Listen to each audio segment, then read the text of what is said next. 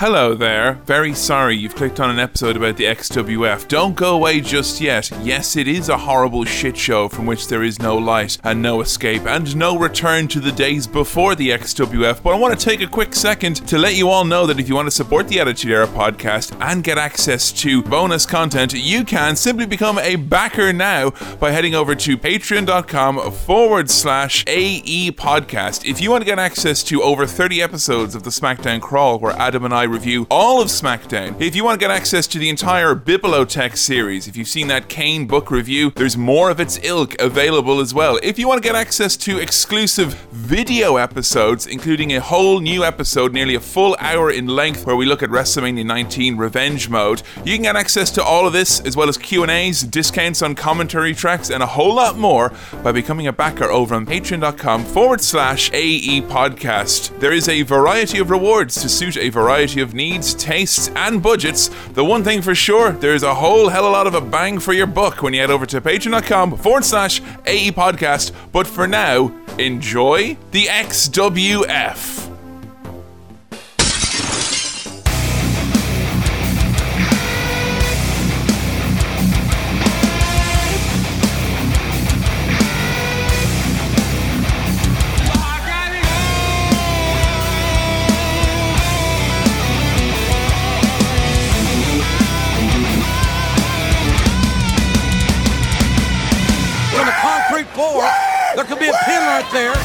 Everyone, and welcome to the Attitude Era podcast. Bo No Regrettaballo episode special edition.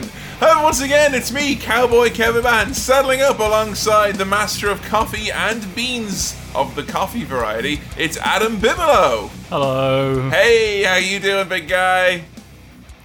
Good. Good. Another yeah. day at the office, huh? yeah, yeah. Just uh, happy to be here. Yeah, happy to be here. yeah, I love this. Adam, do you remember a couple of years ago, you and I thought it would be a bit of a laugh to look at Heroes of Wrestling? Yeah, and it's been literally a couple of years since we did anything like that. as a result, Yeah. like. So we're at the moment in 2001 in season three where we have realized that the landscape is changing, Mm. and not just because those Alliance boys are having their way, and you know those real invaders like Stone Cold Steve Austin, Ugh. you know Shane McMahon. Stephanie McMahon, just Ugh. you know, anti WWF to the Yeah. core. You know, it's really changed the landscape.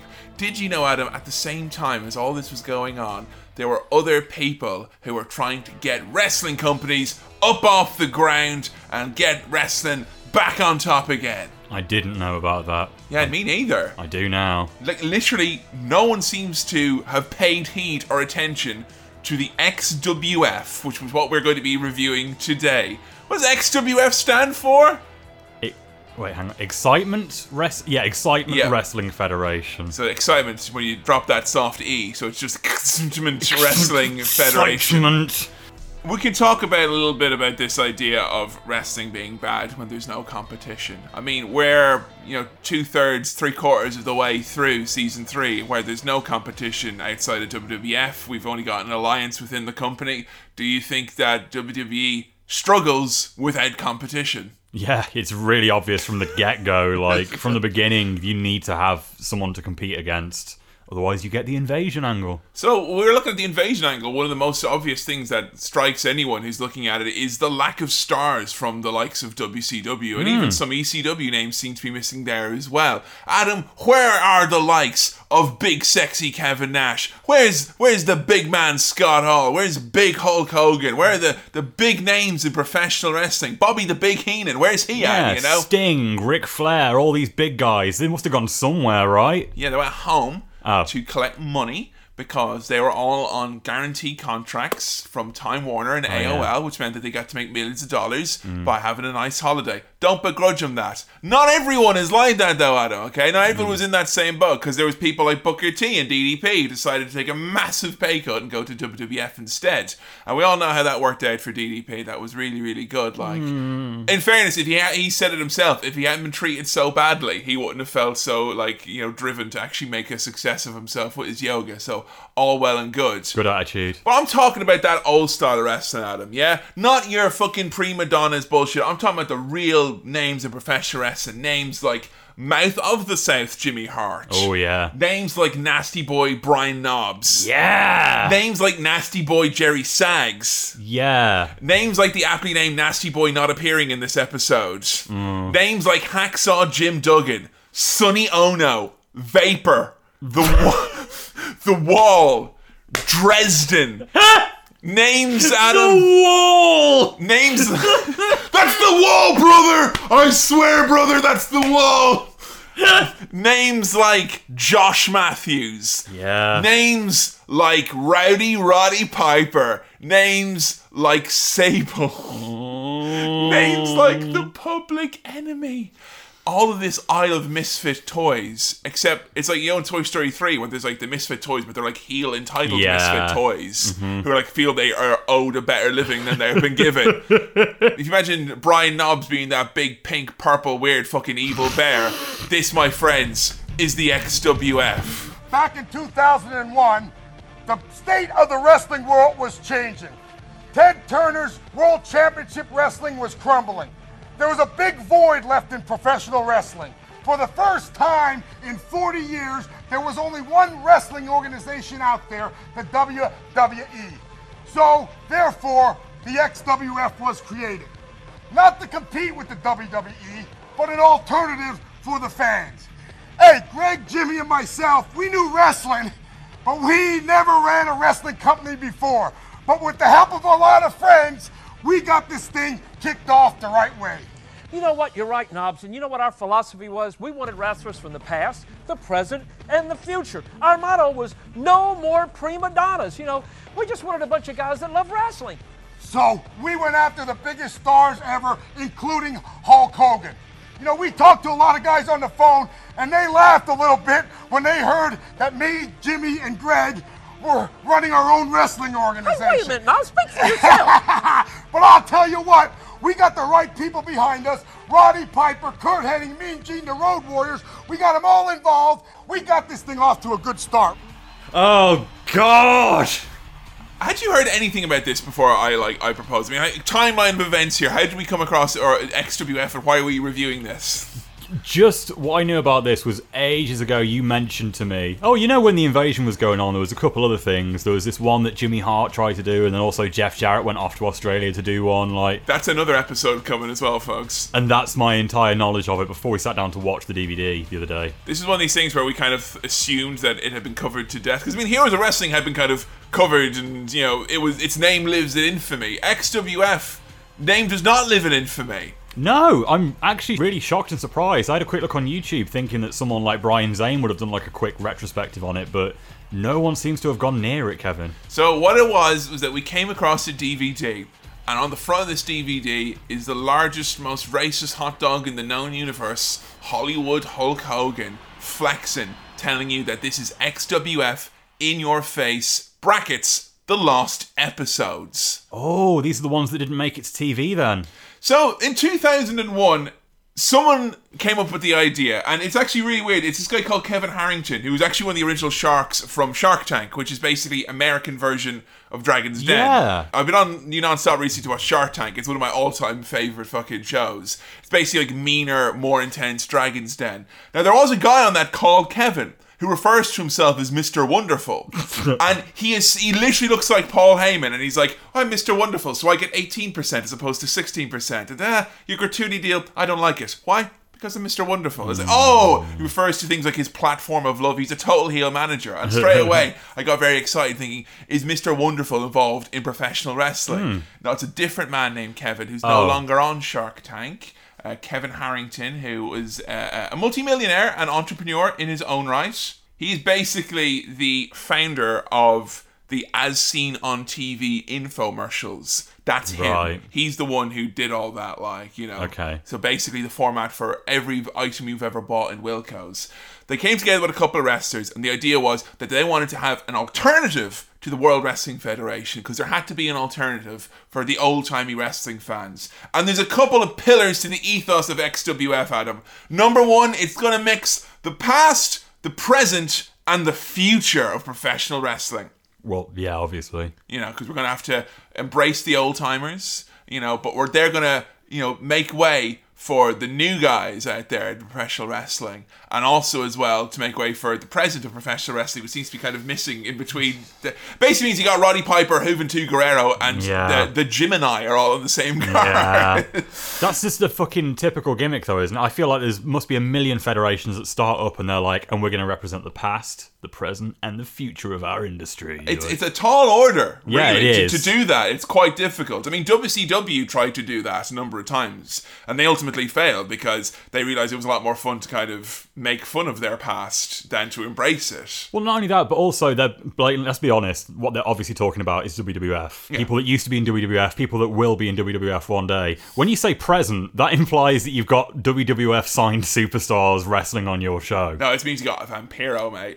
and Jerry Lawler. Don't forget Jerry Lawler. And here's the slogan of the XWF. Keep in mind, this is emblazoned on every fucking piece of promotional material on the DVD inside the jeweled case. It's Hulk Hogan flexing, and it says, The XWF. No more politics, no more prima donnas in your face. Get it?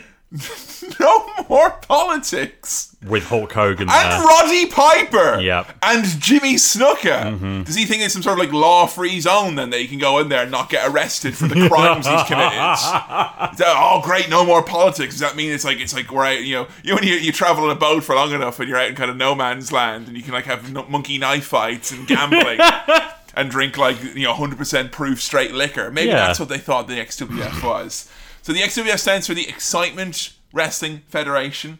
And the people at the forefront, of it started off with, with Kevin Harrington. Putting some money into it. They raised a lot of capital from various people, including Willie Nelson, hmm. Kiss, hmm. Alice Cooper. You surprised me.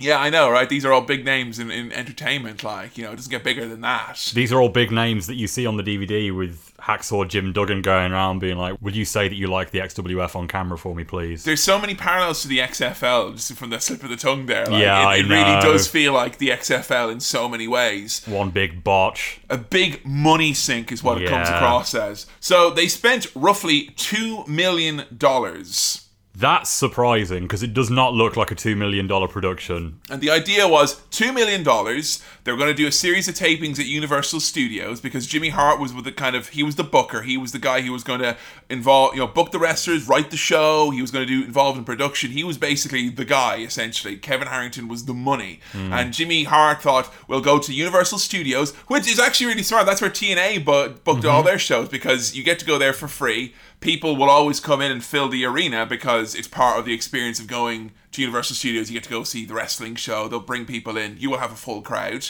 It's the same thing that Eric Bischoff did in WCW in the early 90s. He taped at um Disney Studios for the same reason. So it's low cost. Um, they sh- they did a few house shows to build up some steam. Oh, I did not know that. Yeah, they did a couple of house shows and you know the hotbeds of wrestling like Wisconsin and Iowa to uh, to build up the crowd and build up. They didn't sell anything out. Their Wikipedia page is really funny because it's clearly like whoever owns the rights to it is editing it. It's like they almost sold out the Omni, No. almost sold it out, nearly, almost. Maybe next time. Maybe next time. Next time we get this company off the ground. So they did four nights of tapings. They did ten episodes of television in total. They booked all of this. They shot all of this before they had a television deal. Mm-hmm. Because the idea was is that no one wanted to watch wrestling at the moment. You couldn't just walk in the door and pitch wrestling. You had to have a product. You had to have names. So they did that. Hmm. And we are watching the Lost episodes Which is every episode. which seems to be every episode cut together. The last episodes of the Excitement Wrestling Federation. This came on DVD through our mailbox some months ago and has sat in a perverted place on the shelf ever since. We've watched every second of this abomination. Well, we've watched every second of this abomination, but we're no XWF experts by any means because there is actually a three disc edition of this same DVD, which has all of the episodes on. We've only watched the first three. Yeah. And I already felt pretty queasy after that. Oh, Jesus fucking Christ. Let's just cast our mind back to where this is. This is November 2001. Mm-hmm. Okay, this is when the invasion angle is actually winding down. Yep, wrapping up. So everyone's already got a bad taste in their mouth about how WCW has been represented. Everyone knows that if you went to WWF, you're going to get screwed over in one way, shape, or form. If you look at the likes of DDP and you know Booker T, how they've been booked. And we started this off thinking, what's the best way to watch this? We'll watch what the investors watched. Mm. They included it here, the XWF countdown. This is the hype up package, Adam. This is to psych you up for the XWF. Because what they actually did with this, it never made it to TV, but Jimmy Hart did package up these couple of episodes and sell them as pay per view blocks. To run uh, in like a couple of markets. It ran in Puerto Rico as well. Oh, someone would have paid to see this on pay per view. This was the, the countdown to the XWF. Oh. So the countdown to the XWF. Adam, who's going to take us through introducing the stars, the style, the ethos, and the atmosphere of the Excitement Wrestling Federation? Hacksaw Jim Ho. Hacksaw Jim Ho Duggan himself. Yay. Here he is. He's all jazzed up, and he's got a very special guest to talk to us today about the XWF. Straight off his hot America sold out tour, and straight off his hot sold out big doink that he's been fucking smoking. it's Willie Nelson, who's fucking high as a kite. Yeah, he don't give a shit about no wrestling. High as a kite, everyone! Goofballs! Hey folks, Hacksaw here. Let's go in and see what my friend Willie Nelson has to say about the XWF. I better leave my 2x4 out here. Well, all I know is that there's a new wrestling association called XWF, and it's kind of like letting the fox in the hen house to let you guys have your own deal. That's all I know. But good luck and go after them.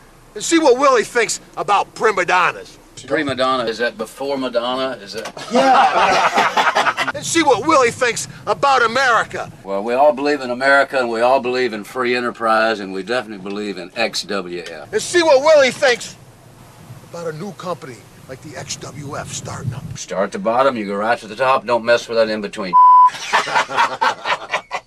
There's really fast cuts in this very awkward encounter. Mm-hmm. He's confident that the XWF will succeed. And you, you know, you start off the bottom, you go to the top, cut off the middle bit, man. Hey, I just my lawyer said I could write off against tax if I, if I give y'all two hundred grand. The way it's edited, it keeps cutting between the two of them. So, like, Hacksaw is talking to you outside the tour bus, speaking directly into the camera, and he's like, We're gonna go see Willie Nelson. Let's see what Willie thinks about prima donnas. Cut to Willie. I can't be doing with no prima donnas, man. Let's see what Willie thinks of America. I've always loved the red, white, and blue. Let's see what Willie thinks of the XWF. The XWF. Let's see what Willie thinks of performing after 9 11. Oh God! And Willie's just like, I don't. Do you really want to talk about this? I thought we were talking wrestling. I tell you who does want to chat about 9/11. Hacksaw Jim Duggan. And I just want to take this opportunity to say thank you for, for bringing us together at that time. Well, it was my pleasure to do that, and also congratulations to you and Huck and all the guys on the new wrestling association. But you know, Willie, the other night I was putting my two little girls to bed, Celia and Rebecca, and they looked up to me and they asked me if it was safe. And like so many other Americans in our country today, I really didn't know how to answer. But then I think of the time I spent at Fort Hood in Texas, and Fort Polk in Louisiana, Patrick Air Force Base, and I just came from Alaska where those guys are doing winter training. So you don't have to be a rocket scientist to figure out where they're going. And I shook their hand. And I didn't see no fear there, Willie. Alls I saw was determination. And when I was getting ready to leave, this old crafty colonel came up and said, Hacksaw, you've been carrying that flag for a long time. How about carrying it a little longer for us? And I said, Yes, sir, Colonel. Whatever I can do, I'll do my little part. I'll carry that flag tall and I'll carry that flag proud. Because one thing those terrorists don't understand this is not only a land of the free, but the home of the brave. And as long as there's blood pumping in Hacksaw's heart, as long as there's air in my lungs, I'll carry the flag of the United States of America, tough guy. Ho! Give me a ho, Willie. Ho! We're gonna talk a little bit about 9/11, and you know, Willie, you're out there, and you you were singing them songs for all the people over there, and I've been down to Fort Hood, and I see what they're doing down there, Willie. They're training, and they're going out to fight for America, and I, you know, and if they were gonna go tax out Jim Duggan, oh my old glory, I went up and I got my two by four that I knocked Andre the Giant with. What? Yep. Sure you did, mate. Sure you did. It starts off as like, thank you for performing after 9 11. I was really moved by that. And it turns into a promo about 9 11, and then it just becomes a promo about Hacksaw Jim Duggan.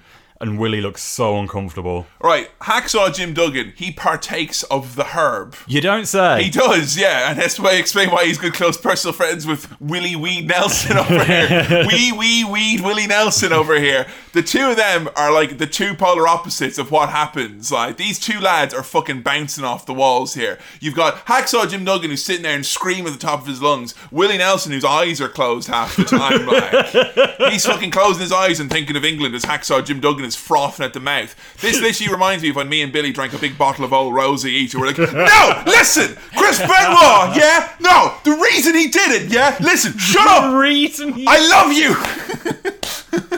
you know, it's just like two lads having a fun time, but not like really not. That could really put a nice new spin on the true crime podcast genre. You and Billy just get absolutely wasted and talk about Benoit, but just get nowhere with the investigation. It's like knee deep in this fucking muck and mire. It's it's so awkward because the uncuts are done because Willie Nelson obviously gave him two minutes and they mm-hmm. were promised twenty. yes, definitely. They have stretched out this tiny bit of footage. And he's literally like he's like in XWF in your face. Hey, I said it. Can I can I go now? Put on the shirt, Willie. Oh, sorry. Just- Here it is. I'm oh. uh, wearing my shirt. So XWF, Willie Nelson, on board. I'm psyched up. Cut to Mean Gene Okerlund, who tells us there's going to be no more prima donnas here. Who's the first couple to arrive at the tapings? Sable and Marc Mero. Ara, for fuck sake. I literally had retcons their whole life. Because I'm like, no, they split up at the end. Like, they did. No, 2003 is the only one they got divorced. Here they are. So no more prima donnas. No. Cut to Sable. What role does Sable play in this company? She is the chief executive officer. For fuck's sake! She is the chairman of the board, the head honcho. And it pretty much Sable is there. She arrives looking very much like I should be fucking shooting another season of Relic Hunter. I should not be. I should not be here. Like she was in Relic Hunter. Yeah, I know, She I was. heard. Yeah, she was actually an Egyptian god. Uh, funny that she was white, and but anyway, still, you know, Fine, it's the best they could do, I'm sure. it's 2000. We didn't know any better. There was no actors of colour back in those days, you see, Kevin. Except the lead actor in Relic Hunter. Other- other- other than She didn't have any mates they could have brought on the project, you see. Really excited, hopeless looking talent and uh, arriving. And at the start, you see Marc Mero and Sable arrive with the kind of the wheelie bags coming off the big tour bus. Looking fancy. It did. It looked legit. It was like, Yeah. all right, here we go. This is like kind of a legitimate organization. And then it cuts to like Brian Knobbs and fucking Hacksaw Jim Duggan eating burgers with like two fans and Universal Studios kind of, are you enjoying it? Like they Goofy and Mickey and fucking Yeah. Disney going, oh, look at us. We're big silly parade floats. It's horrible. They're all in shell suits. They all look dirty. They all look really tired and depressed. and they're all burying the WWF. Oh, yeah, naturally. like- They are all so sure that this is the fucking the, the promised land, hmm. and the other people who are involved. Because Kevin Harrington, quite early on, he bowed out because he reckoned there'd be no money in it, and he sold it on to then to Jimmy Hart, Greg Valentine, Right, and Brian okay. Knobbs. So Jimmy Hart went from being the lad who's in, you know who's kind of handling the money and doing everything to the man who's actually invested all the money in this. He bought it off of him. Yeah. Apparently, it changed hands for like eight hundred grand or something like that. So immediately, like they dro- like. Your man just tried to recoup some losses. Yeah. He said it was a stinker straight away. But don't worry, we've got Brian Knobbs and fucking Greg Valentine and Jimmy Hart. Imagine that in The Apprentice. so. F- oh my god, I would love that! Still struggling with their task. Team Cocaine. Yes, WWE Legends on The Apprentice. That would be so much fun. Everyone starts crying like you know. They all start at the moment's notice. They bury the WWF. Uh, they call it Baywatch without the ocean. Is how it gets referred to. doesn't work. What is that? Baywatch without the ocean. Do people watch Baywatch for the ocean? Is that the selling point of the show, is it? I, they're trying to make out, Adam. I think that WWE has become like a soap opera. You know, like soft, light. There's a lot of talk of that, isn't there? Where it's like, oh, it's going to be proper wrestling, like it was. You know, back in the day when it was real fucking proper wrestling in the early 80s. Yeah. Where you had people like taking no bumps and double count out finishes for every fucking pay per view. Which I would understand if they were like, let's take the modern wrestling skills and apply it to like a sort of a more traditional wrestling program. But honestly, they spend so much of the show copying WWF. they Everything, co- yeah. They copy everything Wholesale. they can about Raw. Like there is nothing that they are trying to do unique away from mainstream wrestling. It's just a copycat. Like I thought, if you are going to do like old time wrestling, that's what they wanted to do. Is like they their apparent ethos was WCW pre Monday Night Wars, The original WCW, where you'd have yeah. athleticism that was family friendly. The whole family would enjoy. You know, you bring the wife and kids to go see the wrestling show because you, it was good, wholesome fun with good athleticism, and everything would be fine. But instead, you just get a really cut and dry copy of WCW from 2000 or Yeah. Raw from 98, 99, kind of, and not even a good job of it. No, no, not at all. And I think at some time in the in, in the not too distant future, maybe all of us could sit down and really think about when's the point in time we're going to let that generation of wrestlers still go on like they somehow had, like it's so much harder. You know, you know what? Everyone in wrestling has had it so fucking hard. I don't take that away for a single second. But I resent the likes of Hacksaw Jim Duggan and Brian Knobbs, who've and your honky tonk man types, who've made a career from minimizing the bumps, minimizing the work, maximizing the money you can take from fans, then pointing to the likes of Austin, Rock, Triple H, those types of guys who fucking brought that work ethic and level way up. Way up. They And- changed the fucking scene. Yeah, like- and like even now, it's even so much higher now than it was then. I love the fact that you know people like Trip, you know people like the era of the '90s will look like Austin will kind of go, Jesus Christ, them lads fucking are working like horses. Yeah. and I hate that they have this attitude like they're fucking Bruno Sammartino or they're fucking you know oh I'm in that ring fighting for real. You yeah, know. and to be honest, even if they did have it much harder, even if back in their day they had to work and they were pushed much further than the current talent is, why are you talking about it like that's a bad thing that the talent have it easier these days? Don't you want the industry to move forward in a Yeah. positive direction? Don't you want it to be successful and to grow? Like, And uh, speaking of awkwardness with all this, is that Roddy Piper is the commissioner who seems to feel that the whole reason for him being here is to bury the idea of promoters in general. He's like, we'll get into it. Roddy's Yeah. spicy, spicy takes. They've got a big star, a big homegrown star, though, who's basically going to be the top guy. Uh, Hale. Hale is the man. hail, as Hail. in what comes from the sky. Hail. Yes, but Jimmy Hart calls it Hale. Hail. Hale. so Hale's the top guy. Hale is a big dude. I will see a lot of Hale tonight on our episode. Hale is very much the big man who's clearly there, and his whole existence is for Hulk Hogan to eventually beat him. Yes. That is Hale's role in all of this. Hogan is the poster child of the XWF as well, I should note. Interesting that. He is here constantly. But Well, he's on never- the DVD constantly. He's like in between almost every match. You cut to Hogan being like, "What a great match, dude," or whatever. The Road Warriors and the XWF. What a run! Like, he's there constantly, but he's not there. He's like, not actually there. Yeah, it's kind of like how I look back on how I was taught about God in school now. It's like, God's everywhere. God's in this cup. God's in the table, you know? And I'm like, yeah, he is, yeah, but But is he really? not really, like, no. he ain't working no five minute match tonight, though, is he? Like, you know, he's fucking counting the bills upstairs, isn't he? Like, with a big fucking cigar in his mouth. the Nasty Boys are here as well. Course. Legion of Doom. Yep. Hacksaw Jim Duggan, who gets introduced as a muscle machine. The muscle machine, Hacksaw Jim Duggan. Was that ever the case? He was a big, stout man, like. Was he a total package? He's like a Donkey Kong body shape. Okay, kind of. that is kind of muscly, I guess. Not a muscle machine, though. But speaking of machines, uh, Hale, you may recognize Hale. Very, very famous. Uh, Hale actually was a WCW prospect, one of their top prospects from the power plant back in the day, who had one match in WCW against Diamond Dallas Page. He was known as the Machine, and he had a mask, and he is infamous for one of the silliest botches of all time, which is when DDP bumps against the rope, and the guy is stood at the top, and he literally goes, "Ah! Ah!" He, he, ju- he Jumps. He jumps off the top rope and lands on the top rope, and then goes, "Ah!" as, as DDP brings him up and down. And like I remember him from like WrestlingGoneWrong.com. Like E-Bounds World had clips of the machine. Oh. So that's who he is, and I can tell you why he had a mask on because he looks like a fucking idiot. Yeah, he does. Big dumb head on him. Was he? Would he have been there like for when Louis Theroux was at the power Yes. plant? Do you reckon? Yeah.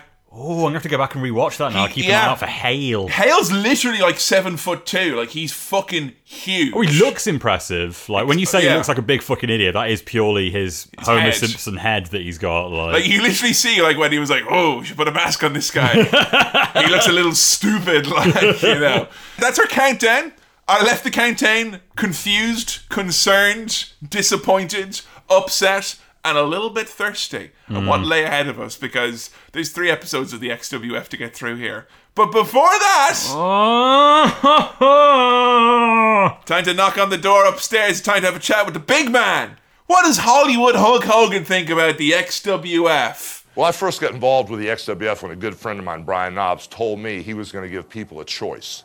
At the time, there was only one wrestling organization up and running, and nobody had an alternative. So basically, the XWF was a great idea. Um, the people that were running the business, Brian Knobbs and Jimmy Hart, had a great idea. They attracted some of the greatest talent in the world of professional wrestling. I stepped in for a short while, got my feet wet, but had to move on. XWF, it was a dream come true. Now Hogan was not in the countdown pretty much at all. He was not there on the Nope. studios. He wasn't there. It seemed for most of the tapings. Hogan only had one appearance in the XWF. Mm-hmm. Only one match, which is when he wrestled Mr. Perfect, Curt Hennig. yes. Who, in this brief series of tapings, managed to wrestle four times. And it's weird that they don't include that in any of the episodes. That is actually a bonus feature. Is the Yeah. Hulk, the one Hulk Hogan match? I think Hogan himself actually owns the rights to that actual match because that appeared on the WWE Hulk Hogan unauthorized or unreleased rarities collection that they brought out a few years ago. And you and I were obsessed with that match. You showed me that long before the podcast, even Yeah. like because it was on Netflix back when they had things like the John Cena experience on there, and it was a Giants World. yeah stuff like that. and we watched the Hogan unauthorized thing, or whatever it's called, just for this match, Where he's very slim in this match, yeah, I point he's out. not looking big at all, and he gets so gassed and decides to do a little promo after the match. Well, as he leaves and then he's like brought back. It's like, no, Hulk, you gotta do a promo. And he's We like, paid you for one promo. now. let me tell you something, brother. I'm, I'm fucking, I'm gonna get in shape. Well, brother, all this means is Hulk Hogan better get in a lot better shape if I'm gonna handle all these young studs around the XWF. Brother, you were right. Hulk Hogan was blown up, and I'm ready to go again. All right, you take a look at Curt Hennig, a seasoned veteran. And of course, as you said, there are a number of young men standing in the wings trying to get a shot at top stars, and that includes Hulk Hogan. But what about this fan reaction? Absolutely incredible. They love it. And Eugene, that's that one, two, three. If those fans weren't egging me on when I was out of gas, I'd have never made it. But every time I go in the back and I see all those young studs licking their chops, trying to get a hold of Hulk Hogan, brother, I realize every day I got to get in better shape. And I'm so blown up right now. I'm gonna go back there and challenge somebody else. I'm blown up. He said. My favorite quote of it is like everything he keeps saying is kind of like that's the last thing I'm gonna say. I'm out of here. and my favorite line is he gets so confused and like he's lightheaded. He's like, I'm so blown up. I'm gonna go back and challenge the whole rocker room. Locker room. what? I'm gonna go challenge everyone. I Have another match right now. Come on, I'm gonna die. fucking horrible. Yeah. So fucking bad. He's so out of shape. But Hogan's here with a little interview. Mm-hmm. And I like the format of this interview. It gave me a nostalgia for one of the first videos you ever edited for for me, actually. Yeah, I remember years ago you sent me a video of you talking into your webcam answering some Q and A questions, and you literally just wanted me to do black screen with text in between each question. I was like, Because I tried an afternoon to do it and I couldn't. So I- piece of cake. and then from that day onwards, it sort of spiraled into what has become now hundreds of videos on Facebook. like, but this is edited, and, it, and that was meant to be an intentionally shit like style, is what you told me. Like, Yeah. it needs to look cheap and crap. This is worse than the job we did on that video. Like, yeah, it's so bad. It is just plain black background. no intro, just black background. Who is your favorite wrestler to work with? Well, I'll tell you something, brother. My favorite wrestler of all time had to be Andre the Giant Dude. The Pope only had 80,000 people in the Pontiac Silverdome. Rolling Stones at 83,000, 93,000, brother. Doodly doo. He's like 72,000 is actually What it was your favorite movie to work on? Mr. Nanny dude. It's just so dry. He also says, I was a major, major fan, guys. He's like, asked, he was asked, like, what wrestling did you watch growing up? He's like, oh man, I was such a fan, brother. I, I was big fan, love wrestling, and then I started training on Hiro Matsuda. Like, come on, did you watch growing up? Because you fucking didn't. Yeah, I did all the wrestlers. Muhammad Ali, Hulk Hogan. Bollocks. They did a fucking thing with him on the Bruno Sammartino documentary. And he's Oh, like, yeah. I grew up watching Bruno. You did in your fucking home. Stop it. He's like the fucking watcher from Marvel. He, all he can do is look back on history and insist on inserting himself at every fucking opportunity. Oh, it's my curse. I have to in- intervene. Like, talks about Hogan knows best, which is obviously why he's in this fucking Q and A. He literally says that his family is a lot like the Osbournes, so they decided to make a TV show. So if you don't want to buy the XWF, brother, you can you can hook on. You can run reruns of Hogan Knows Best. It oh. really confused you at the timeline. This is like, hang on a second, this is meant to be 2001, and Hogan's going on about Hogan Knows Best, which is 2004 at the at the latest. yeah. And then all of a sudden, the next question starts, and he's in different clothes. He's gone dark side now. Like, he's got the black bandana on. and so in the background playing guitar. Let me tell you about the XWF XWFazoids, dude. and all the Hulkamania zoids. it, it takes a dark turn, really. It gets dark sided because he's asked, like, how come the XWF failed then if it's so great? And get, we get really great spiriting quotes like, basically, the XWF was a great idea, dude. The XWF should have been on TV right now. Should have been on TV right now.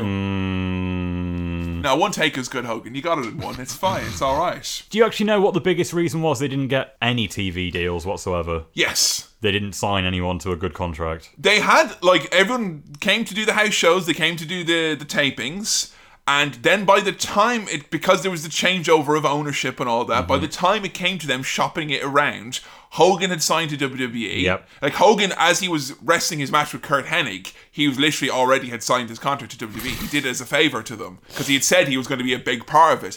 He, he was told this whole thing was going to be built around him essentially. I'm not surprised. He's the only big, big, big name. And like- he's the first one out, like. Yeah. So he got signed. Piper got signed. Hmm. Pretty much, like, even fucking Josh Matthews got signed. Like everyone who was anyone who they wanted, they signed. So then they come to pitch it around to the investors, and they're like, "Wow, this is great." Just so you know, if you don't have Hulk Hogan or Roddy Piper or Rena Mero or literally all these people who are meant to mm-hmm. be involved, and none of them were involved. They Nope. only had like, you know, the Hale.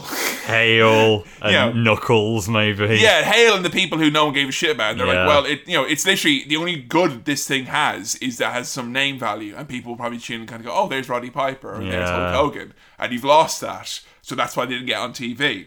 But according to Hulk Hogan, the reason they didn't get on TV is because you gotta walk the talk, brother. He also says XWF was on the right track. It was the perfect format, Wow. the perfect production, and the best talent in the world. And he also said it was close to where I live. like that's in the list. It's like the greatest superstars, the most perfect production. You know, it's only down the road as well. Like, so you know, The mask slipped a little bit there. it's like- literally like every former TNA World Champion, Christian, Kevin Nash, everyone. You know, it's basically describing TNA like. Just need a little bit of rocket fuel. Just need to move a little bit closer to where I live, and then uh, yeah, it would have been perfect. My friends ran it as well. He says. oh yeah, of course. He gets to work with all his buddies. And then land- randomly at the end, he goes, What is your fondest memory of, of Hennig and Hawk? Oh yeah, and we get a really sudden, like, really quick change of tone. We talk about our departed friends. There's a lot of people on this roster who, uh, like, and again, you know, there are some people who had signed with Vince, and there are other people who had just died. Uh, you talk about Road Warrior Hawk, so the, the LOD straight away, they weren't, you know, part of the pitch, and that was like the big tag team in it. So uh, Hawk had died, you had Curt Hennig die, Public Enemy in here, uh, Johnny Grunge had died as well. Like, it's just a lot of death, like, Yeah. and it's really, really sad. And Hogan, he's just like, why ask him this question? Because it's I don't say it's disingenuous, but it's like it's such an he's like, yeah, Curt Hennig, you know, he had lots of problems, brother, but like when we were in the locker room, he made me forget about some of mine, and I'll never forget being in the locker room with him. He was a nice guy. All right, and he's like, and Hawk was a bit more intense than than Curt, a little bit less fun to hang around actually. Jesus. But yeah. It's, it's literally like David Brent giving a fucking eulogy. Yeah. It's like no one cares, Hogan. No one wants to know. You ready to get into Yeah, the come on. last episode? Let's breathe through this. It- honestly, this felt like the longest thing we've ever had to watch to review. I know it's not, but it really felt like it was. This is going to be a one sitting that turned into two sittings. Yeah, well, it was. Yeah, Yeah. exactly what we thought. Ah, piece of cake. We'll watch it all in one go. And boy, our eyes were bigger than our belly. Yeah, because it was like 170 minutes runtime. It's like it's shorter than most of the pay per views. You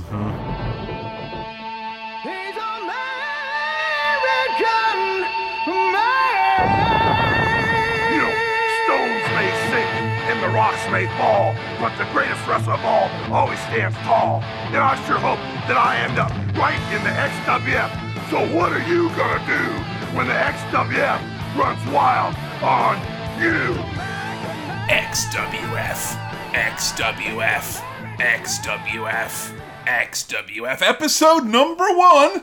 We get uh, our two favorite boys, Jimmy Knob and sorry, uh, Brian Knobbs and Jimmy Hart. Introing us in there. They said they started with Gregg Valentine to fill the void, not to compete.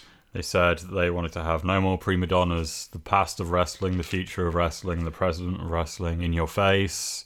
It's so strange this format for these episodes because it is introed, outroed, and intervilled by inserts from Jimmy Hart and Brian Knobbs, who are fucking, you know, it's it's WrestleMania access, baby. They're all fucking, yeah, come on, baby. They're all mm. fucking jazzed up, and it's like, hey, this didn't work out, you know, but we're on the right track. It's really cringy. Yeah, the format is really bargain bin DVD. Like we've got all this footage, we've got 24 hours to cut it together and sell it. Let's go, go, go, go, go. Like it's a complete shambles. I'll say right now, I met Jimmy Hart and Brian Knobbs when I went to like a WrestleMania Access way back in the day, and I it was kind of ironically because I've never liked the Nasty Boys, mm. and they were fucking great. They were fucking incredible. They were so nice. I was blown away. They were like. You know, taking pictures, all having chat. Jimmy's throwing the megaphone to people. Everyone's bantering the Nasty Boys. It's like you were in a fucking Survivor Series team with the Nasty Boys, and we're all on coke. But Brian Knobbs is one of the most despicable fucking human beings. Oh, really? He is such a fucking snake. He is. So, I've heard nothing but bad things, Oh. and every new thing I hear turns my stomach. Read Ric Flair's book for a short snippet of some of the horrible things this lad has probably done over the years. But the number one thing I heard about Brian Knobbs, and I think it's so fucking disrespectful and so disgusting. Well, I'm saying it now because I can't talk about him until I've said this. When Randy Savage died, Oh god. and you know he died of a heart attack. Yep. Brian Knobbs found that out apparently. Uh, there was like uh, they were doing like an autograph signing, and apparently as soon as the news broke in the autograph signing, Brian Knobbs was fucking bouncing off the walls, and he ran around every fucking table to tell everyone, and he was laughing his head off and going, "Oh yeah!" ah," and pretending like he was being Macho Man having a heart attack, and he thought it was so fucking funny. Fuck you. Oh my god, fuck you. Fuck you so much. Fuck that. And like wow. non-stop like horrible fucking nasty shit I've heard about Brian Knobbs. A real fucking piece of work. Hulk Hogan's best pal. Go figure. He really is a nasty boy. I think we'd call him a nastard. you really are. so yeah, I just want to say every time I see Brian Knobbs, I hope he gets some sort of fucking wasting disease because seeing his big fucking cartoon windbag bouncing off the walls, like, hey, we're so great, you're the extra. Fuck you, you fucker. I hate him so much. And they say they've got the biggest stars in wrestling here, like Hulk Hogan. Yep. It's the only example that they give. Oh, Roddy Piper. He's not wrestling. He's not wrestling. he though. will not wrestle. We open up. Oh, God! Jesus Christ. Hulk Hogan, you not heard American Made before, had you? No, it's like a really, really poor man's ride on time.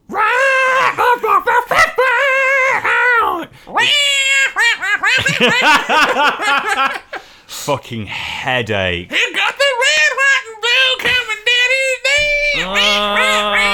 Stop it! You know, stones may sink and rocks may fall, but the greatest of all still stands tall. And if you're not down with the D O double G, me and my friend, X to the P to the A to the C. So there's Hogan his little rhyme for us. Having a go at the rock and the stone there. Yeah, the Stone Austin. What's this? You're coming. You're coming at the king here, mate. Like seriously. Yeah. Nice little wink and a nod there. In case you haven't got it yet, we don't like the WWF. You know, they may be younger and more talented than me.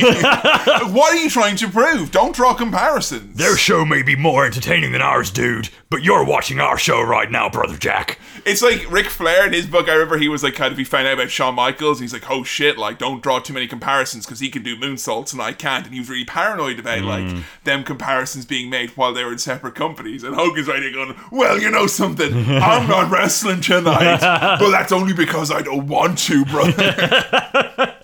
Stock footage of Universal Studios.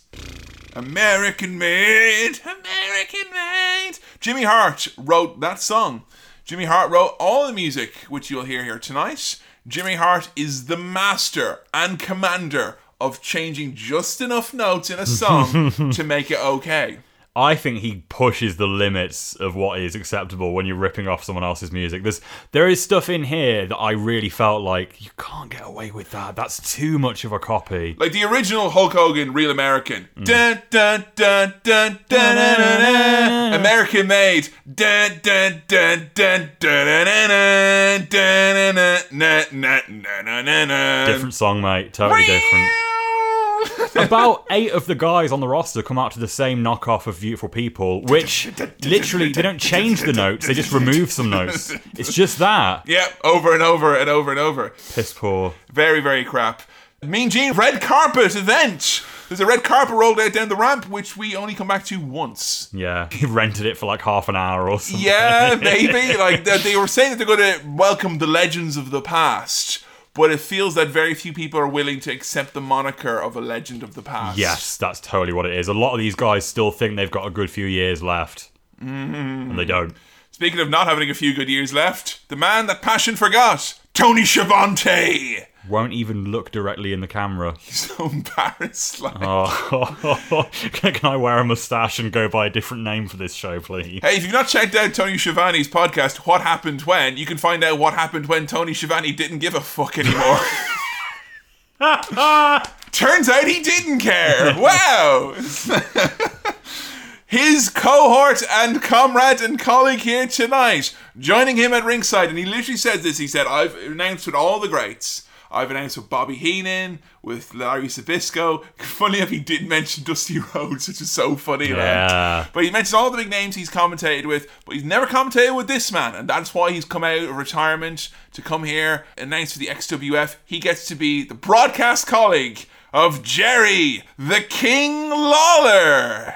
Hot off that big WCW contract he got signed to that year, eh? Yeah, it's pretty much just like the end of Infinity War. Like Law's contract just turns to dust. No! Well, yeah, Vince really shouldn't have let Jerry slip through his fingers. Now the XWF is going to really fucking skyrocket with him. a little now. bit of rocket fuel, Adam. That's all it takes. A little bit of rocket fuel. So he comes out. This was so awkward because this was like a fucking one-two punch that you and I got right Yep. to the fucking nutsack of cringy, horrible. I can make nasty jokes about you, Jerry Lawler, but they can never be as nasty and cruel as your actual fucking life because Jesus Christ. So he comes out with a tall blonde lady, A cat-like lady. and it's very obvious they're going through marital problems. We know him and the cat split up somewhere around this period. And we know that this is around the period as well where she changed the locks. Yes. This much we knew because he wrote on his website, Why did you change the locks? So this woman comes out with him, and we think, wow, that's blatantly him wanting to be seen on camera with a woman that isn't his wife. She's a replacement for the cat. That's pretty gross. How do they top that off, Kevin? We get introduced to her name, Which is Kitten. the kitten, So, like the cat, but younger. even younger. You can change the locks, but I can just change you. Fucking hell. He's like, he's so bad. He goes, no, let's leave her here because she'll do stuff. He said, like, she'll, she'll service us. He says if we have any needs during the show, she will take care of them. And where's Kitten the whole night, Adam? Standing behind the two men. So she stands there with her hands on Jerry. Yep. And bless her, like she has a deer in the headlights look about her.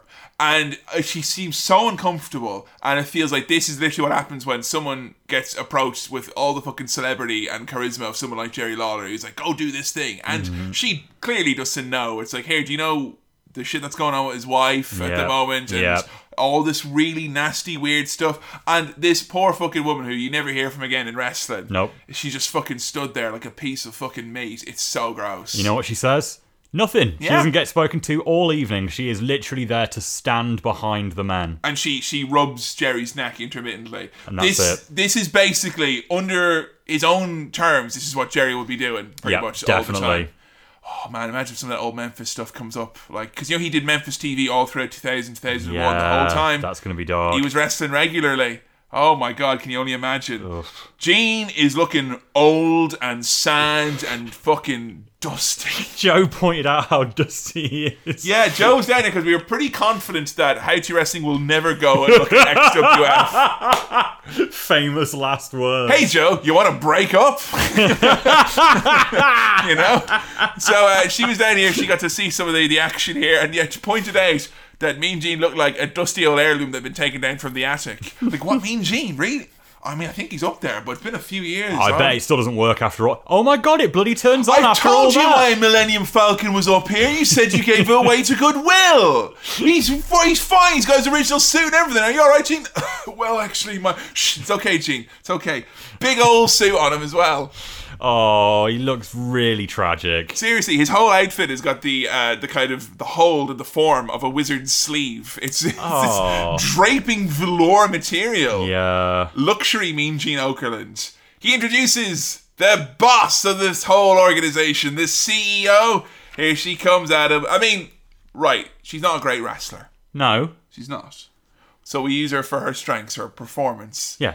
It's Rena Mero, it's Sable. She is the Vince McMahon figure of this company. Yeah, and just two years before, crowds would go crazy every time she was on screen. So I guess I see some logic in having her as an on-screen character. Well, you want her, you want her to be there, and you want her to be a focal point. Because I don't think Sable, Sable said before she doesn't want to wrestle. Like she Mhm. didn't like want, she wanted to be a character, or whatever. She didn't really care about the wrestling side of things. And she had actually said in so many words that she was done with wrestling.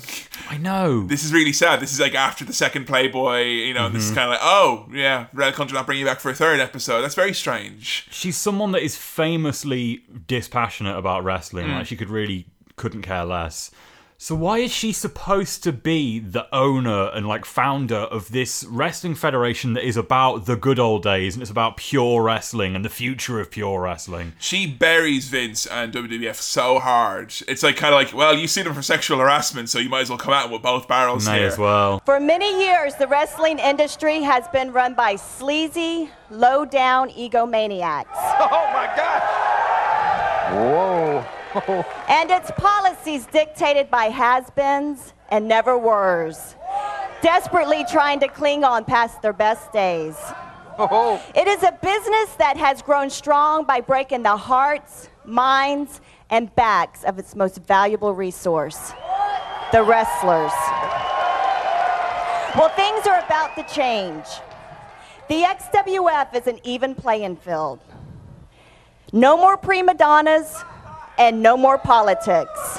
Whoa! And she's like, for so long, this business has been dominated by inferior, silly little men who are more concerned. She's basically just talking about Vince. Yeah. She's talking about Vince about like you know, putting himself over, and I get that. I understand. Like Vince, you could look at 2001 and very, very easily make the claim that Vince McMahon put himself on TV far too much. He's a very, very entertaining character, and he can cut a hell of a promo.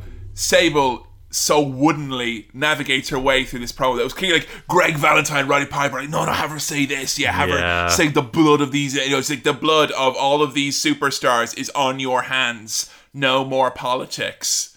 What's your favorite Sable promo? Um. Oh. Um. Um. Just tell my fans goodbye.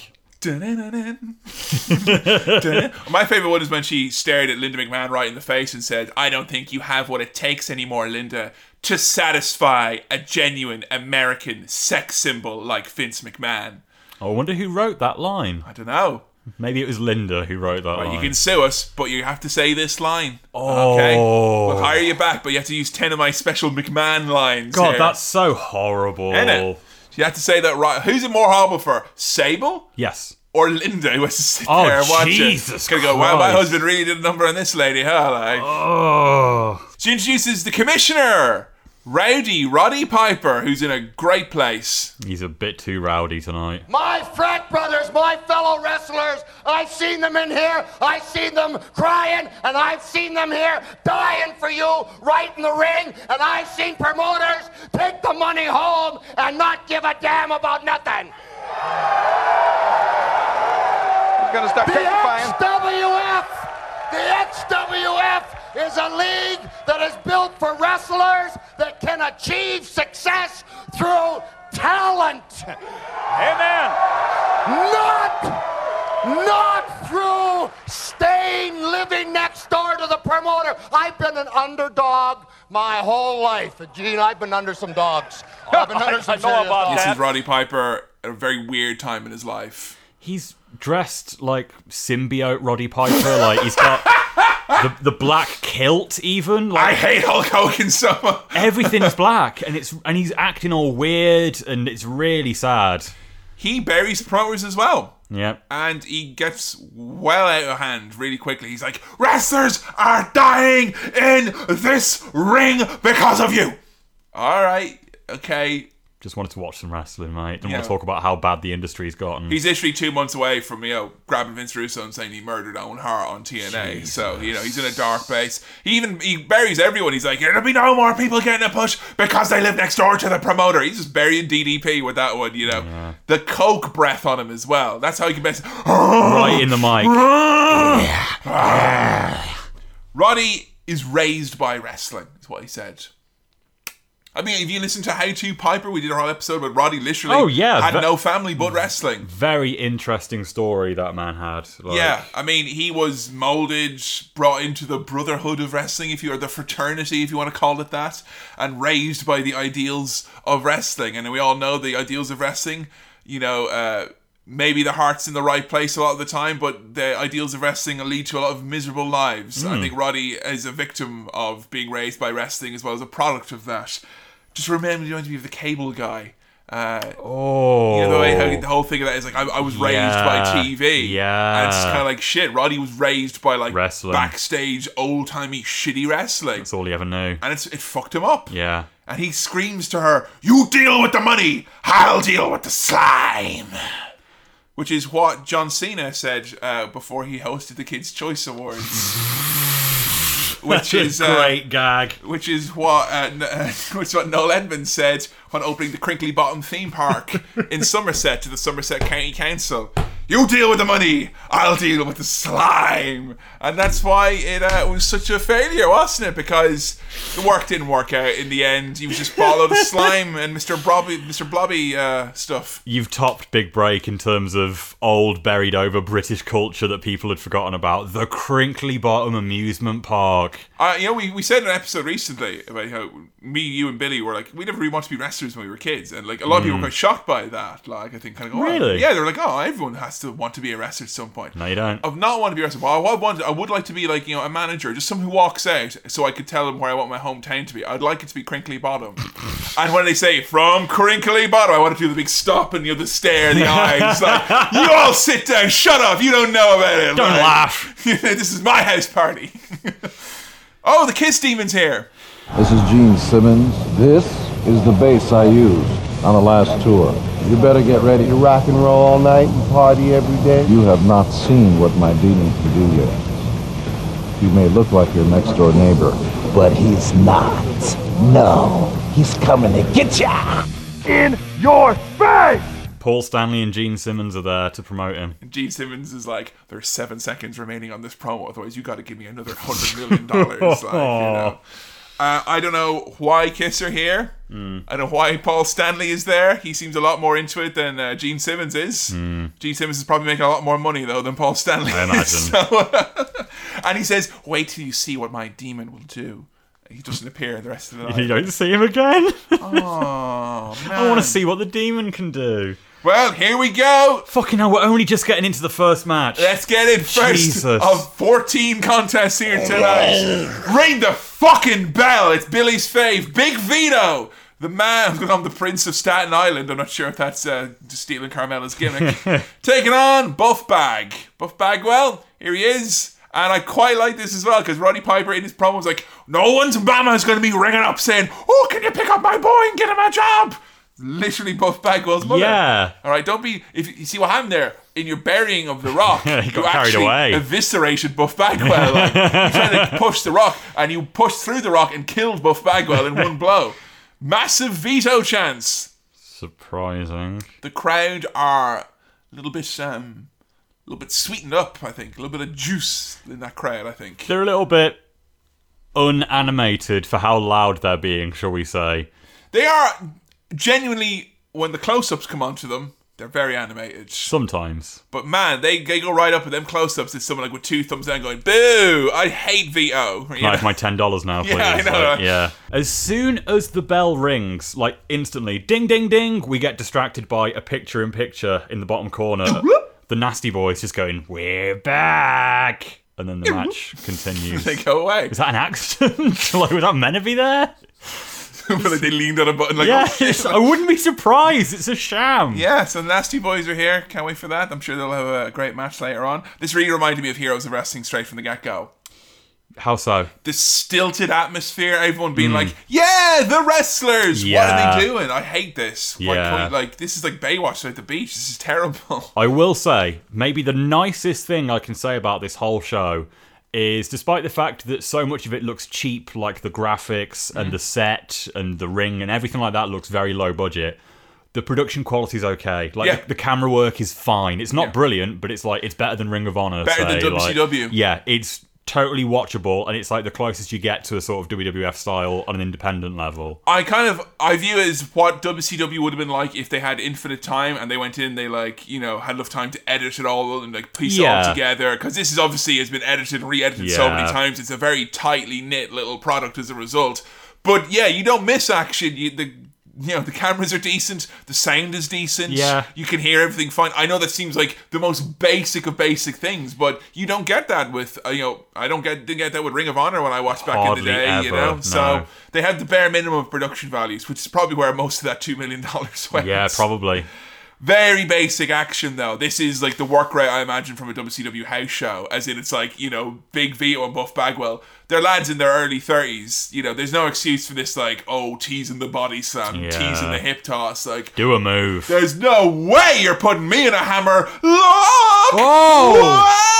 Whoa! Wowee. Ma, someone give me a key. I can't get out of this headlock.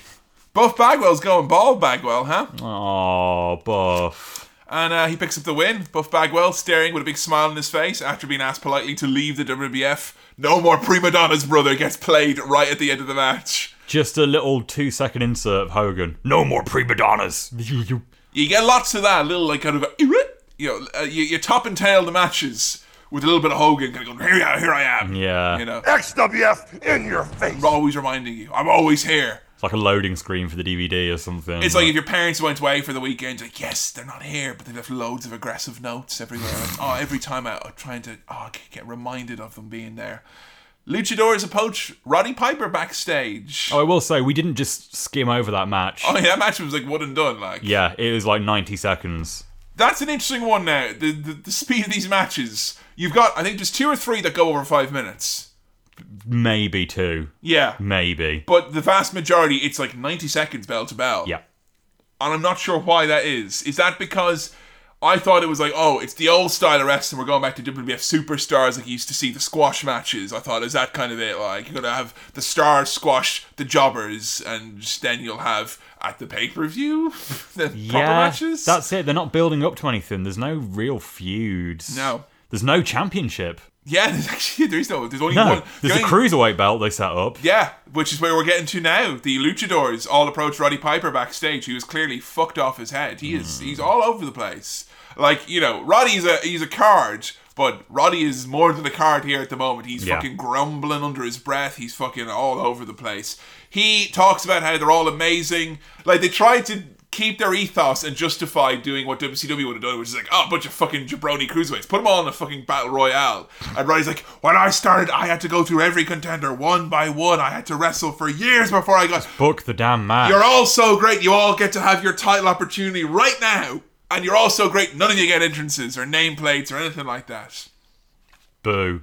It's really sad to see luchadors without masks. Yeah, I know. And just no one, like you say, no one's given any emphasis. It's not even like you see the last entrance where it's like, oh, I bet this guy's the big deal. It's just, here's a bunch of dudes. They're going to throw each other out of the ring. And if you are like someone who's trying to get into wrestling or like kind of wants this little new show to give it a whirl as an alternative, and you've got all these amazing luchadors. I mean, if you had that backstage segment, you saw Psicosis, Juvi, Konnan, all those guys with their masks and stuff, or even you know some of them, Mm. but they're all the same. They're all wearing like fucking you know leather pants Yep. and fucking vests and black t-shirts. They all look like a bunch of fucking like. They're all dressed like Steven Richards is trying to you know revamp Yes. himself or something like that. It's Yeah. crap, really crap. No bodies. So they're in a battle royale later tonight. Uh oh, Adam, here he comes, the machine himself. Hail, hail! He's taking on Marty Jannetty. Lock up your daughters. Well, lock up his daughter, I guess. Lock up your ankles, man. Oh, Jesus Christ. Hale's important because he's got louder music than anyone else. He's a big galoot. He's a stupid big face on him. He breathes with his mouth open. He's got a shit goatee. His eyes look like he's about to fall asleep. He is the absolute definition of a frail whale. Yeah. Hale is a frail whale. He is so fucking frail. Picks him up, big press slam down into his middle, kneeling fucking side breaker. Picks up the big power slam, ooh, a little shoulder breaker. For Fuck's sake, pathetic. He looks a little bit like Homer Simpson. Yes, he has got a real Homer head. Like, not the body. No. It's like when Homer climbs the, the huge mountain and he gets really buff. The murder horn. The murder horn, that's it. That era of Homer is what we're looking at here. Hale's full of power bars, you know, full of apples and old Chinese newspapers. I do like that Jimmy Hart is called Jimmy the Heart. God damn. He's got that horrible, massive ringleader jacket that's covered in XWF Look at that branding. big blazer, baby. Woo! In your face. And beans and baked potatoes. Oh, and also, should we talk about what's on the ring apron as well? Ah, yes, the WXF. Yeah, so the normal XWF is like a red spray paint kind of logo. The big right? X, Like the big red X. Big, big attitude, like. And you know the, the kind of the visuals of the XWF. It's fire, electricity, explosions. It's nitro and thunder combined, essentially. Exactly, that's the branding. They've just nicked Flames and they've nicked Lightning from the other two shows, and they've just combined that. But the aprons clearly were made much earlier, and they didn't get the chance or the money, maybe, to replace Mm. them, because that has what I assume is an old prototype logo, which reads WXF, because it has a massive X in the middle. It's not even that massive. It's just because there's a massive head over it. They just rearranged the letters to put this head in the middle with an X over the face, and it looks like it's been nailed into the face, and the face is like. "Roar!" It looks like Hale wearing a mankind mask. Yes, yes, it does. Like, honestly, the way the announcers talk and the way they act about Hale is like he is the fucking second coming. It's like it's literally like, "Hey Goldberg, we're gonna do you, but one better because he's taller than bigger. you." What's Hale's big finisher? The fucking atomic leg drop. It's just they're building up to Yeah, that. you're oh, so the right. Hogan thing, like You're it'll so be right. leg drop versus leg drop. Yeah. You know, Hogan will slam Hale, and it'll be. You know, it's so sad to think in 2001 that that's what they're fucking going to. That's like, their idea. That's what they're going to invest millions of dollars in. Yeah, fucking right, lad. You wouldn't mind as if like this is what they wanted to do in WCW and they get the chance. They did this in 1999 and again in 2000. Mm. Yeah. Hogan had the return to the yellow and the fucking the red and orange or whatever, and the red and yellow, and to be the old Hulk Hogan and slamming the big guy. That's where the fucking wall came from, lads. You Yeah. know. Oh, speaking of the man himself, his fucking shit heel nephew, Horace Hogan, taking on Ian Ian Harrison. Right, Horace Hogan, first of all, is just incredible with gigantism. Yeah, he looks so. I'm trying to think of the best way of putting this. He looks a bit like Lenny from Of Mice and Men, like just sort of lumbering around. Like probably needs someone to lead him in there. Like And the best thing is because he's got like you know he's got your your typical bad guy uh, but not in great shape outfit of like you know the, the the jeans, but he's got his name written on them and it's kind of like Mm. spray paint. It looks like hashtag Oris. I'm just used to like seeing bald dudes with hashtags because of the fucking Good Brothers, you know, on SmackDown or whatever. But uh, Oris. Oris, like so, Oris Hogan's taking on Ian Harrison, who you know what? He's from your country. You could explain this fucking abomination. What is he? so hard to look at. When he comes out, Jerry Lawler's like, "Wow, he's the ugliest man I've ever seen. He's He's hideous." he's He's like a regular roidy wrestler, like a wrestler that's already pretty roidy. Got the powers from Space Jam to make him into a big scare because he looks evil. He looks like a monster with like the piercing eyes. Yeah. And he looks like he should mutate and grow two more arms like Goro from Mortal Kombat. He's so huge. He does lots of grunts. He's constantly opening his eyes and going, "Rah, rah." and maybe the scariest, most unbelievable fact about him, we immediately looked him up. He's still alive, Kevin. I find it incredible That that, is. this man is alive. But when he said he was alive, you're like, yeah, yeah, you're saying Sure. alive. It's fucking Batman Beyond Bane in a wheelchair, right? That's what he fucking is. It's kind of like as a living symbol of why you don't beat this. And he's coming out as well. He goes to schools to teach Yeah, kids about don't make please. the same mistake I did. Yeah, you had to turn the dial all the way up, didn't you? Even after your eyes start bulging out of your mask. Oh, he's so horrible. He's so horrible. Oh god. Batman would look at him and go, I got this, don't worry. Just, you know, this is going to be easy. Like, uh, this fucking lad on Titan or whatever the fuck it is. Like. How is he alive? it's absurd. And he comes out as well to like little like it doesn't work. it does so much to like ruin American UK relationships. Yeah. Like there was Cool Britannia, and then there was Ian Harrison in his little fucking tunic going. A, a Union Jack tunic. Oh yeah, and he wears it for ages. and I'm like, why are you covering up this? Why are you covering up this body, big man? And then he takes it off, and Jerry's like, ah! Put it back on. It's horrible. I expected it to be another face. Like Krang. or like Nemesis from Resident Evil or Oh something. my god, he is so horrible. He's grotesque. It's like the fucking you're the final boss in Doom is a horrible nightmare. like. that's what he is. He's horrible. He's so, and he can't stop screaming as well. Oh. And King at the end goes, "I'm sorry, he's just unbelievably ugly, isn't he?" Wins with a leg scissors as well. Fucking hell. Yeah, a really bad looking one. And it's so bad because in this match, the whole time he has this look, and every appearance he has, he has this look which is like, "Come on, for fuck's sake, it's real. I'm taking it seriously. You do." Yeah. He looks constantly annoyed at his opponent. Yeah. That it's like, "Come on." And he's sloppy, and he's scary, and he has no business being a fucking wrestling ring. no, no chance. A lot of fucking wellness testing going on in the XWF lads, is there? Maybe even more bad? the bad man, Johnny B. Bad. Woo. Here he is, Marc Mero, ladies and gentlemen. I'm Johnny B. Bad, and I'm back. The XWF is in your face. What about this pretty face? I'm a bad man. I'm out of retirement, and I'm worse than ever. He's got a sparkly caftan on. He looks so silly. He does. He looks very silly. He looks like he's wearing. He looks like he's playing a wizard, and he's running around with his shiny cape on him. Go away. You, you retired, Marc Mero. So Knobbs pops in to give us an update.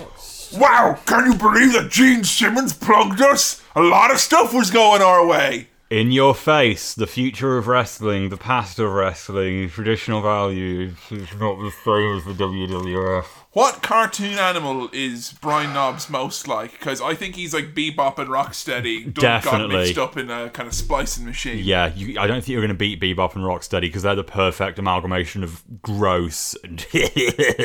Or how about your man, the baddie from Biker Mice from Mars, who's like a grotesque amphibian alien who just had a human skin over his head? Like he's actually a, a big kind of Jabba the Hutt type character underneath there. I nearly would say Knobbs is Oogie Boogie Man from Nightmare Before Christmas, full of but, but he's too cute to be bright to be Knobbs. Like the Oogie Boogie Man looks too cuddly to be him. So it's like- like, going after he has his shit Yeah. pulled off. My bugs! Uh, Cruiserweight Battle Royale time. to crown the cruiserweight champion. Yeah. You get a look at the belt. I, I did not. There is none. Oh, There isn't a championship. that's okay, because Tony's got us all psyched up. You may remember some of these men, others you may not. Oh boy! Wow, all our favourites are there, and some ones we don't know. And is that who's that in the crowd, Kevin? Who's that that hot new signee watching the match? Uh, the star of MTV's Tough Enough. Maven? No, it's uh, Josh Matthews. Uh, oh, oh yeah, the that guy. That See, one. Josh doesn't like to hang around with the other actual sign wrestlers in the WWF. He kind of he, he finds it very annoying. He likes to do his own thing in the XWF. You understand? Josh Matthews Big smile on him there. He's in the crowd, hat pulled over him. What's Matthew Joshery doing here in the impact zone? You know, they give him the, the star treatment there. I mean, it's smart of them to do that. If WWE hadn't signed him at that point, you know, we're halfway through a tough enough review at the moment. He is, I mean, if him and Chris Nowinski would be the two lads, I'd be like, yep, sign, sign, sign. Yeah, Because they knew what they were doing. Right attitude, even More- if he has got a chip on his shoulder. Like, More than Maven. Like. yeah, You know, I think Josh Matthews and Nowinski have more to offer a company like this than WWE do at the time, that's I actually true. think. Yeah. Low Ki is in there as well. Mhm. They did rename him to Low Kick. Are you serious? Yep. For okay, that's that's fine. That's fine. There's a lot of high spots in this match, and I would be lying if I said it was a boring match. But No. it's one of those things where you go back now, and it's, it's like watching a lot of the cruiserweight stuff with the young guys from 2001 in WCW, where it's not primarily like the luchadors who've come over and are bringing you their style. It's just kind of like, hey man, let's change it up a little bit. It's kind of what the Indies was about in the 2001, the Chris Daniels, the AJ Styles, Yes. your Kid Kashes and whatnot. And the thing about that style is, is that it's still very much in its infancy here. It's like high spots plus question mark equals uh, profit. Yeah. You know, it's just a bunch of high spots, most of which look dangerous and scary. And it's like where we are at the moment in 2018, where you have the likes of a Seth Rollins or a Finn Balor or, or a Charlotte or whoever it may be, who can do this like st- spot or these styles of spots, but have it in a match that makes sense and Yeah. flows with a story. Much cleaner. It makes watching this kind of feel a bit. I don't know. I can watch the highlights package and not much else. It's it's the closest we've come to excitement in ring, but Hmm. even then, it's still just yeah. like Kash and Low Kick, they are the two stars in this match. Yeah. But like even when it comes down to them, there's so many botches. Like they collide mid-air. It's really fucking stiff and horrible looking. And like the big elimination is to be Kid Kash doing a big spin kick on Daniels to get him out of there. And instead, all he actually does is he uses his ass on Daniels' ass to eliminate his ass. It's just like Mm. two butts bump into each other. It's like whoa. So Kid Ass wins. All right, Who is not a nice person apparently. and he has not got a belt to show for it. No. Bet you're fucking glad that Paul Heyman listened to Kid Rock back in the day, huh? Well, you'd be nothing. Got a nice little career out of that, like of the CD Paul Heyman happened to be listening to. and So- if Kid Rock wasn't Paul Heyman's boy, Tori, you'd be gone, and you know it. Everybody knows it. So Josh goes off with Kid Kash. Why? Because Kid Kash just loves the wrestling business. He loves new people coming in. He loves giving everyone a look in behind the door. It's Yeah, like, hey, yeah. you're a great fan. You're a great kid. You love wrestling. Let's come out. I'm a real positive guy. That's definitely how I am. Yes, Cooper Alice Cooper. Oh God. So Cooper calls it his nightmare. It's thought of Twin Peaks straight away. Like, like some, Diane, I watched a really shit wrestling show last night. Alice Cooper, welcome to the XWF. It's my nightmare.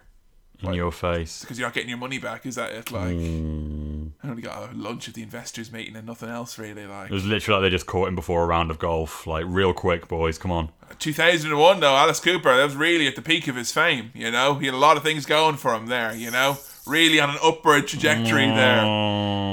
The Nasty Boys taking on the most appearingest team here tonight, the most appearingest new guys. I'm talking about the Shane twins, Homer and Homer, the Gemini. Two Homers. This is really bad because Joe's obsessed with Homers. She Mm. watched this, and this was a wrestling federation full of Homers. There's a lot, and I mean a lot of homers here. These two are like the sort of two overweight Ryback homers, I'd say. A great name for their tag team would be Rybacks. It's two of them. It's just two of them. Yeah. Two lads who are big, muscly dudes, but look fucking exhausted all the time, Mhm. and are kind of just boulder ball men. And I think being face twins as men in wrestling, it's like I don't think there's much money to be made there No, for you it's lads. Heels all the way. Like. You gotta be heels or be the Bella twins. You Yeah. know, that's kind of I think they can get away with it. But Yeah. no one wants to see two of the same boring looking lad. This makes you more boring. Fun fact about the Gemini. Uh, if you're a wrestling toy enthusiast, if you Hmm. like wrestling toys, the Gemini are the most underselling, overproduced uh, battle pack ever produced Oh, by no. Jakks.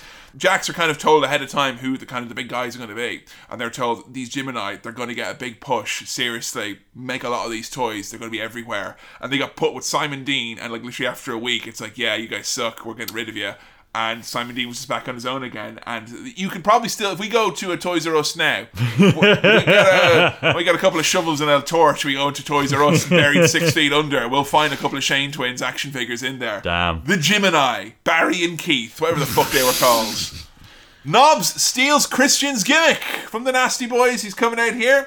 He has got Christian's exact sunglasses on. The proper over the top of the head goggles, like What a piece of fucking shit. scumbag. They do nothing. Nothing happens. Knobbs gets clotheslined and the Gemini win. Knobbs goes to attack them afterwards and falls over. You had so many years to edit this to make it look right, and this is the cut you went with? Yep. LOD make the save? and we get a nice, coherent promo from Animal. We chased you around this country from one federation to the other. Now we're here in the Big Daddy, the XWF, and we are gonna kick your butt Nasty boy. Well? He doesn't even say well, Kevin. Hawk doesn't say well. Ow. Doesn't look too well. He doesn't. No. Help! oh. You know? It's awful. It looks really fucking bad here. It's really sad to see these lads just fucking rolling around here. Mm. Back in the bus with, with our pal, Willie Nelson. He says uh, it's going to be in your face, XWF. Oh, is is is XWF that thing that's like about wrestling's past, present, and future? Yes, in And your it's- face. No, no prima donnas. Am I remembering that right? And would you look at you? You got XWF all over your fucking face. Come here to me. Oh my Jesus Christ. Curt Hennig. He's not Mr. Perfect. Mm, Mr. Incredible. Oh, they literally call him that. They- he keeps telling everyone that he's incredible. Everything I do is incredible. Not here, it ain't. And you know the sad thing is, is that it's like, oh, you used to be perfect, but now you're incredible, and that Mm-hmm. in itself is a downgrade. So it's Mr. Perfect, Mr. Incredible, taking on Vampiro, and it's so shocking to see how bad Curt Hennig looks here. This is like two months, six weeks before his Royal Rumble comeback in 02. Where like, he comes back, like when he comes out, and he like it's the moment where he stands on the ramp and he comes out of the Royal Rumble. It's like Jesus Christ, Holy shit. stood still. Yes, he looks immaculate, right? and when you kind of feel like what he probably had to do to get into that shape and what he took and How quickly it took its toll. Like, yeah because he looks so fucking he looks weary world weary his eyes have sunk into his head he looks heavy he just but he can still do pretty much everything he can do his perfect shtick. He can't wrestle as good as he could in other companies here. Like, really really bad bobby heenan's here gets his own entrance. I am no longer a manager. I am now an agent. Uh-oh. And I'm an agent for probably the greatest athlete in pro sports today. He's the man that made Minnesota famous. He is the most accomplished wrestler you'll ever see. Ladies and gentlemen, stand up and give a big hand to the one and only Curt Hennig. I mean, Bobby Heenan got turned down by WWE, and it's really sad that like he did the WrestleMania 17, and he's like, I remember there was a shoot interview and he was done. And he was like, ah, it's such a great time. Like a month later, he's like, I'm still waiting by the phone. You know, I'm sure they'll call me back any moment now. Because you know, Bobby Heenan, the whole time he was in WCW, never said a foul word against the no, company. because he hated WCW. Yeah. Like, and I thought Vince would reward that. poor fucker. Jimmy Hart will reward that. Give you a nice spot Mm. here. It is sad to see Bobby Heenan kind of like the memories of Heenan as a manager, kind of because he stopped doing it. You know, by '93, he was kind of done, And they bring it back for this. and then he's come back here and it's like, mmm, it's just.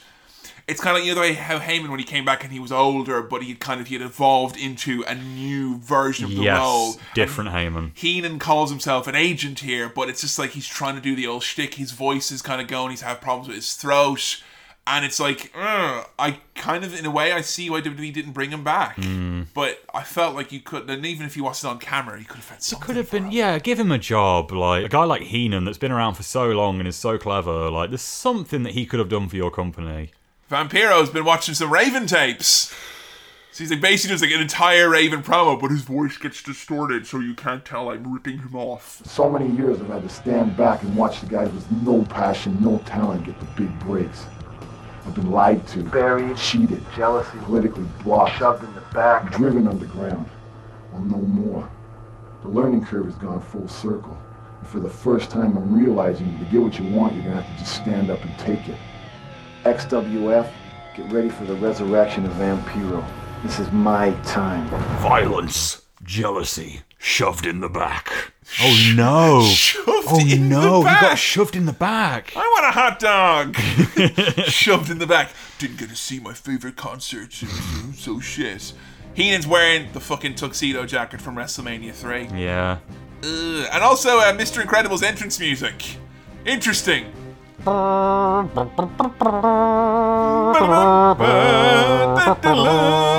is what happened here. He accidentally went into the dark world. Yeah. It's what's happened here. Bobby Heenan's a fucking rabbit, and Curt Hennig is Mr. Incredible. You know what the fuck is What is going on? going like, on? fucking awful.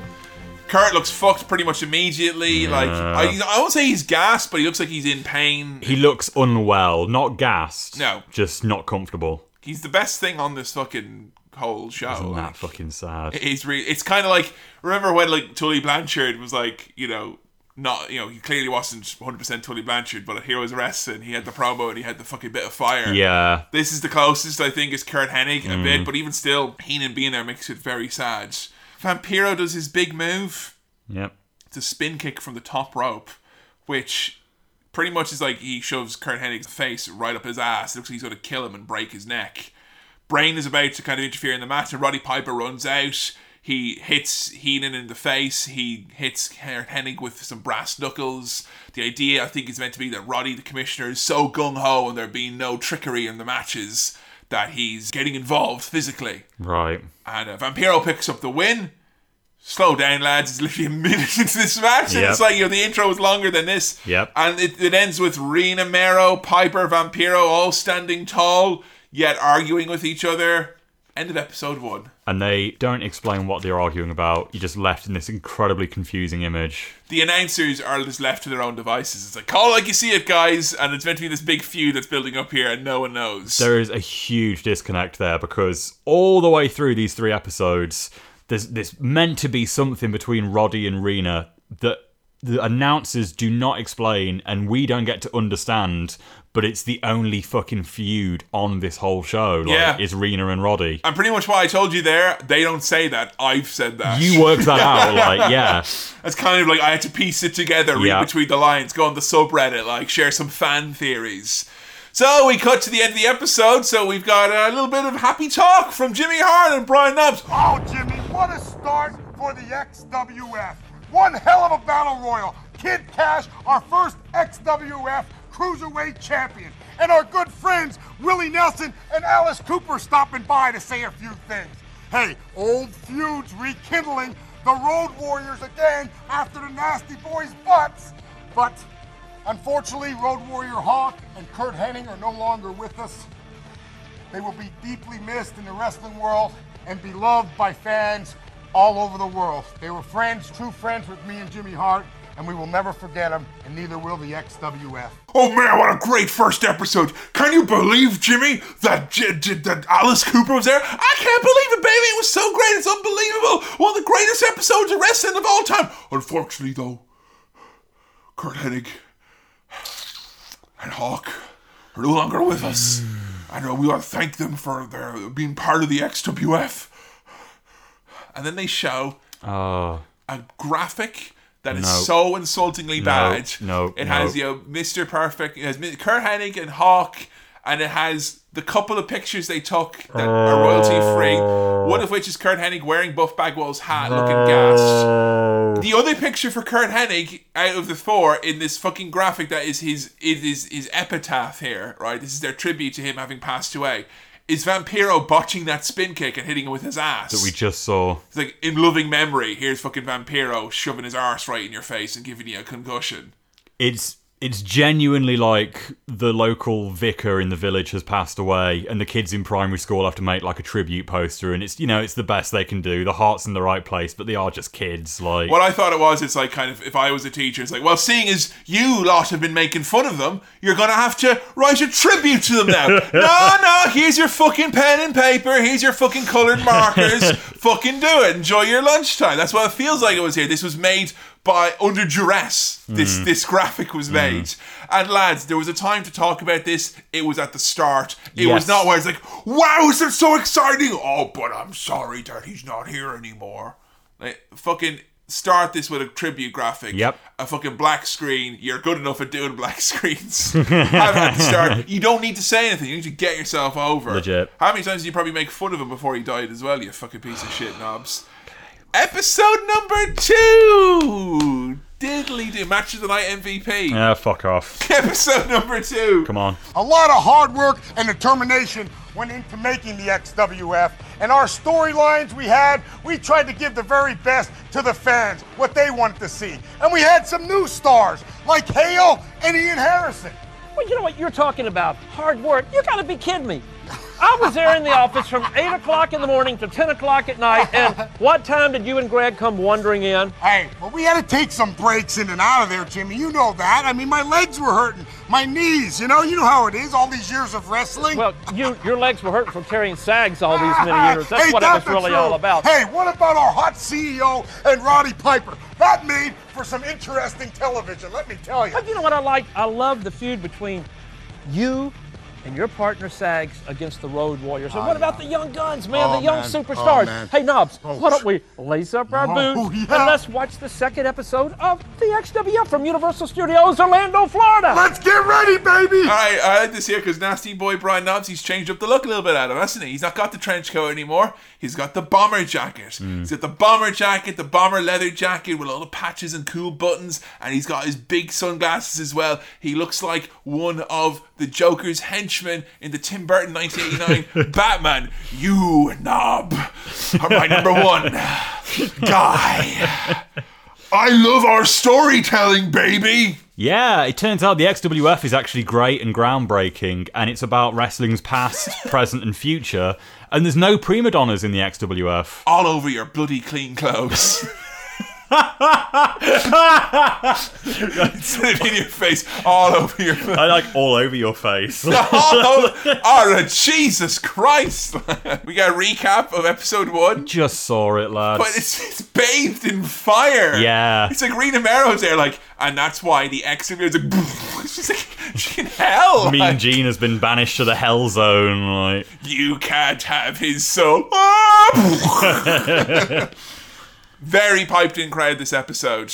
Hmm. Because in episode one, the crowd were genuinely jazzed and geeked to be there. something new, something exciting. This is like, oh, another one of these. Wow. Uh, all you can eat Pizza Hut. Are you sure you want another slice of that margarita, lads? And the doors are locked, are they? Okay, they're locked. Jerry Skeleton King Lawler. Oh, he looks so ghoulish. He is, isn't he? Well, he had to uh, give away half his corporeal form to create the homunculus known as Kitten. So, uh, you know, I will carry another and another until I have nothing but whispers on the wind. Bad man. Do you want to know what a bad show is, Adam? This? Yes. But a, a hallmark of a bad show, any show that starts off with, folks, last week the Nasty Boys, and the phrase Nasty Boys gets used four or five more times when you're facing the camera for your hard set for the start of the episode. yeah. You know you're in for a fun night. They're a cornerstone of this federation. They are Braun Strowman to Raw, the Pretty Nasty much. Boys to the XWF. You know, I remember when Knobbs fell over. Yeah. oh, that was good. Yeah, that was that was something. The only thing that stopped me from not turning this off is that genuinely I like the episode of Man vs. Food where Jerry Sags helped the town eat them spicy wings. He was really nice, and he seemed like a nice dude. And you figured that that would maybe tie into this. He invested his money very wisely in uh, real estate. Good for as him. well. Opening us up here, tag team action, Psicosis, Juventud Guerrero, minus their masks. Yep. It's so funny. It's like WCW made them take them off, and it's like, do you think they were told, "Oh, you're keeping them off though, because it was good what we did to you"? Yeah. you know how the ratings went away and all that. permanent damage, like Konnan and Ray Gonzalez as well. Uh, yeah. Konnan gets the crowd going here, but the most distracting and interesting thing about this match, Adam, is definitely our official here tonight. So we started off trying to figure out what's going on with this guy's hair because it's like almost like an Elvis style big quiff. Kind of blondish. I thought it was Johnny Bravo was reffing with the big Well, blonde. it's, it's dark black hair with a big quiff, but he's got frosted tips, bit of a mullet thing going on at the back, as well as two very sharp, pointy sideburns coming down onto the cheek with a little goatee on the chin. It's kind of like yeah. The, as soon as the match started, we got one or two close-ups of this lad, and it Mm. went from being like oh, kind of an Elvis, kind of uh, Johnny Bravo, to oh, that is just Ricky from Trailer Park Boys. Is exactly Ricky. The black and white top and everything about him is Ricky. He looks kind of stupid and confused as well, like Ricky. He's literally just missing a joint behind his ear. That would be totally Ricky. And the fact as well that he's a referee, I thought it was like the episode where he's like, you know, pretends to be in school, but he's actually a janitor. like he's pretending to be a wrestler, but he's actually just a referee. Like, he used to take out the bins at the end, like, you know. He's actually getting his grade 10 in wrestling at the meantime. like, Such a fucking sad match to see. Like Juventud and Psicosis, like they've got less character here than they did when they were in the Mexicools. yeah. And that was offensive. What's that saying? It's a fun enough match, pretty sloppy stuff. You know, no one seems to be really trying. Everyone seems kind of like they're just phoning it in a little Mm. bit. Uh, Ray Gonzalez picks up the win with the twist of fate. I just wrote down they win. Yeah, they won. They sure did. It was it was disappointing because like in the cruiserweight battle royale, you saw a lot of high Potential. flying and potential, but then it's kind of like everyone's coming at it with this lazy attitude of, Mm-hmm. nah, I'm not doing no high flying, fuck that. Like, Well, if you get told, all right, go out there, you got your match, you got two minutes now to work with, you probably aren't like in the mood to actually work. no, probably not. Probably dispirited. Cut to another little insert. The ugliest man ever. Hulk Hogan. No, Vac Man. Oh, it's him again. Yeah. he is living, like, Living- alive and kicking. XWF. That's in your face.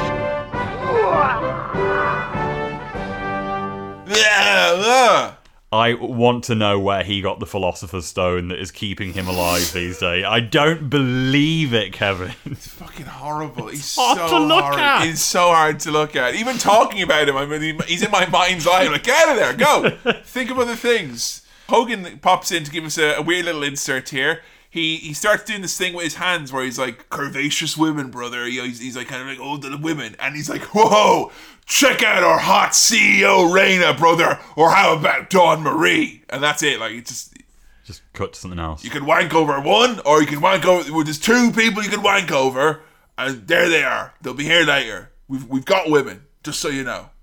They're hot, yeah. And you can. Oh, I have. Oh, oh. Well, will you, brother? you know, fucking gross. It's so horrible. So Rena Mero comes out. First of all, Oh, for fuck's one, two, three, fourth of all. And uh, you know it's bad when on the promo, you know, you got the mic in your hand, you're meant to be setting the scene of the episode, and Mean Gene Okerlund is the man who's doing the heavy lifting. Yep. Gene saves all of these segments with her and Roddy, because her and Roddy are a fucking disaster. The 2 worst sides of bad promos. One overly scripted and wooden, mispronouncing every other word. The other guy, fucking runaway freight train. Yep. And there's Mean Gene Okerlund, who literally has to come in like, well, if you don't mind me saying so, Miss uh, Mero, your commissioner, Roddy Piper, has very much overstepped his role, which is clearly meant to be something that she said. She's says. meant to say it. She's meant to be a heel. And then Roddy comes out, fucking jet black all over him. He's interfered in matches. And then she goes, You promised me, Hot Rod, that your wrestling days were behind you. New favorite quote of all time. Let's get this on a fucking shirt, lads. Is there maybe still a fire for action burning under that kilt? Is there a fire for action burning under that kilt? And the crowd go crazy, Kevin. A fire for action burning under that kilt. To which Roddy goes, I love ya! There's a whole forest burning down there. really, really horrible. A fire for action.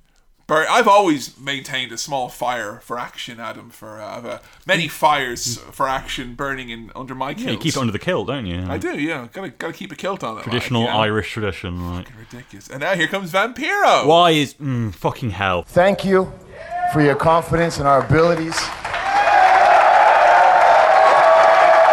Because you have given us a shot when no one else would, no one else would take a chance on us.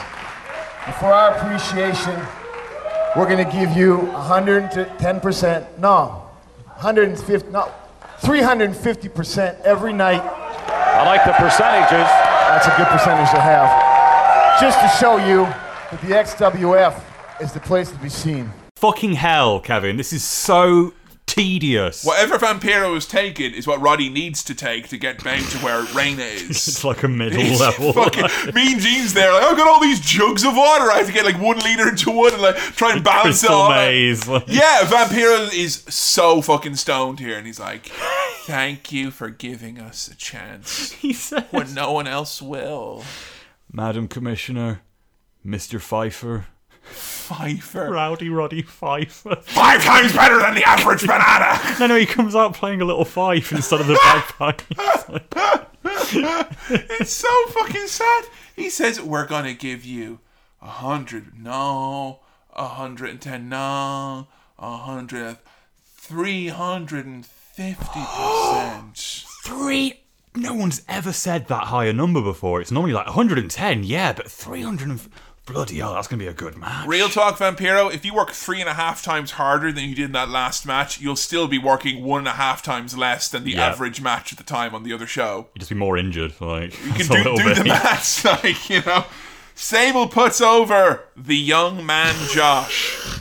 That little boy we saw in the crowd earlier. The young man of MTV's. They always call it MTV's Tough Yeah. Enough. I bet they love it. I bet they think it's a, it's a total dig. Like Yeah. it's fucking. Oh, that you know, show that MTV made, you know. Yeah, you know, MTV's tough enough, not WWE's tough enough. Roddy says that he will hire her, and he stares right at her chest the whole time. She's not wearing a low cut top No, or anything. not. She's wearing quite a conservative outfit, actually. Yeah, the Roddy likes a, a shiny, a shiny top. You know, he likes Yeah. the, the sequins. You know, I think what it is is she's got little mini mirrors in there, and Roddy's like looking on, who's that? There's a thousand of them. They all look like me. He drops the bone out of his mouth, barking at the other Roddy that he sees in his reflection. Chase after, get him! out! Ah! He's got my clothes. I want this to be over. I'm so sick of this. Little insert, little Tim and Eric insert here. Hey, how you doing? I'm Big Vito from Staten Island, New York, and I'm the toughest in my neighborhood. And over here in the XWF, I want to fight the toughest. And that's what I'm gonna get in your face. Oh, I'm Big Vito. I'm from Staten Island, and I'm here to say I'm with this organization every day. Public Enemy out next. Oh my god, Public Enemy. My favorite quote about the Public Enemy ever is Paul Heyman. The Public Enemy were a very pivotal and important part of ECW's history because they could not wrestle at all. Flyboy, Rocco Rock, Johnny Grunge. They are now known as the South Philly Posse.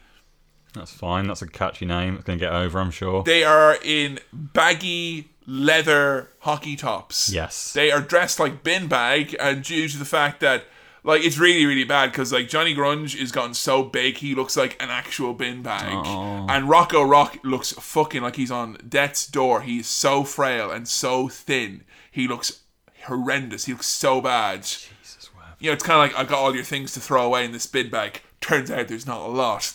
You know, Oh. Jesus, that's all I have to show for it. Like, it's so sad. Yeah, you said to me these guys were once the same size, and I genuinely Yeah. thought it was their gimmick that there was a big guy and a little guy. I thought that was the whole shtick. Like as soon as they had anything in the way, like as soon as like '95 went past, this you know Johnny Grunge got big. Like, Mm. but they were roughly the same size. They were, you know, the whole thing about Johnny Grunge is that he was a bigger guy, but he could move fast, and you know they got those guys later on, and they don't move fast. And uh, Jasmine St. Clair, who I've heard nothing but very bad things about, uh, adult film star. Formerly married to the Blue Meanie, and uh, she ruined his life in, in so many words. Oh. I watched a shoot with the Blue Meanie, and it was just like the saddest thing ever because he kind of, I think he lost most of his friends because he ran a company with her, and I think there was money that went missing, and he was kind of like. I'd sooner die than say a word against Jasmine St. Clair, and everyone was like, yeah, she's stealing money, and That's horrible. it's really bad. Like it's really really bad because they did a whole angle like he they started going out in real life and then they did a whole angle at ECW with like the sinister minister. It was like kind of like Meanie had sold his soul to be with this hot babe. Oh, and, wow. You know Meanie lost loads of weight. It's like can you believe it? The blue Meanies with this like hot babe. It's too good to be true. Like it, it kind of was. Like Yeah. she was fairly nasty to him. She was. Jesus. Simon Diamond confronts Jerry the King Lawler. Simon has a problem with you. With me? You know, I'm not deaf. I heard about how you trashed Dawn Marie last week. I don't think I don't think I said anything that was not true, did I? It's obvious because you never attended class when you're in school, so you certainly don't know what it is. This is class. High or low? You know what's funny? What's funny is you're out here and you're disrespecting.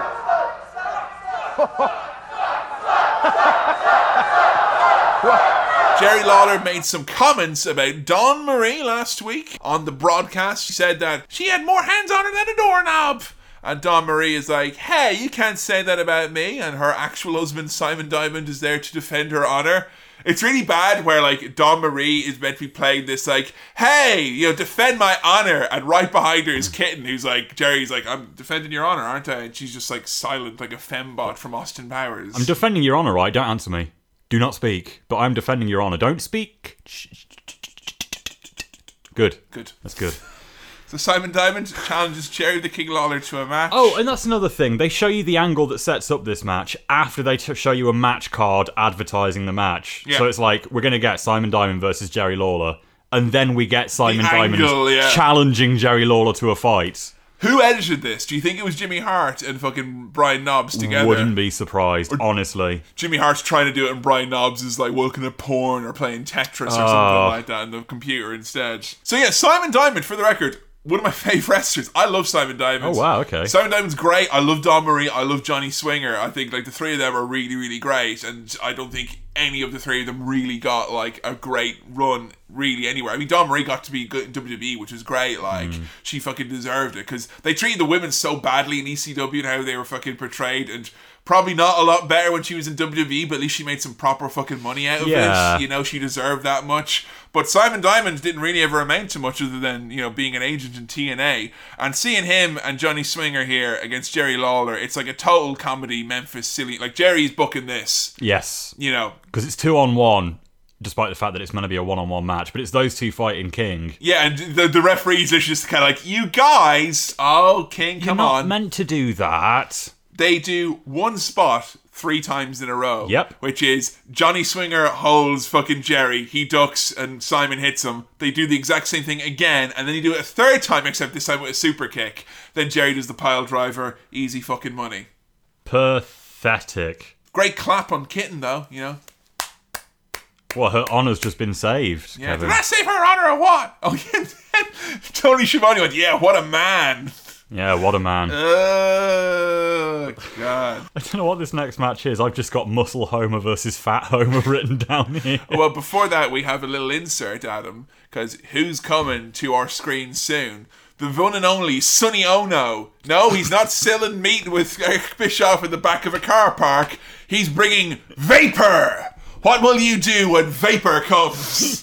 Vapor's facing away for all the time that Sonny's talking, and then when they say Vapor, he turns around and does like this weird, like Doctor Strange thing with his thumbs, where he's like drawing a shape and he's grinning, like Maybe even more wild. The Wild Man Vapor. He does a big turn with the big eyes. Ah! He's got a, a lovely smile. Has Vapor? yeah, He does. gorgeous fella. Coming up next. They want to see it, Adam. They want to see the big man. Come on, Ed Hale. Let's see the big man in action. Hale's back. That's it. And who who's Fat Homer then? Knuckles. Knuck- Knuckles. Knuckles. Yeah, yeah. On the match card before they actually show this match, we got the graphic and it says Jimmy Hart in big letters. The mouth of the South. with a big cartoon mouth, a little loudspeaker next to it, and he's like Jimmy Hart, mouth of the South, with Hale and like Hale written much Accompanied smaller to the ring underneath. by Hale. Versus Knuckles, and it's just, just Knuckles in a default font, like Knuckles in your face. Like, here he comes. Aw. He looks, it is, it's it's two homers going at each other, right, in this ring. And there's a couple things I love about this. Number one is the fact that Hale has suddenly become a heel between the last episode and this episode. Mm. Because last time he came out, everyone was cheering him, and he was like, come on, everyone, stand Yeah. up. Stand up for Hale. That was the one thing he did was he kept going, stand up. Yep. Stand up and fight with me, Hale.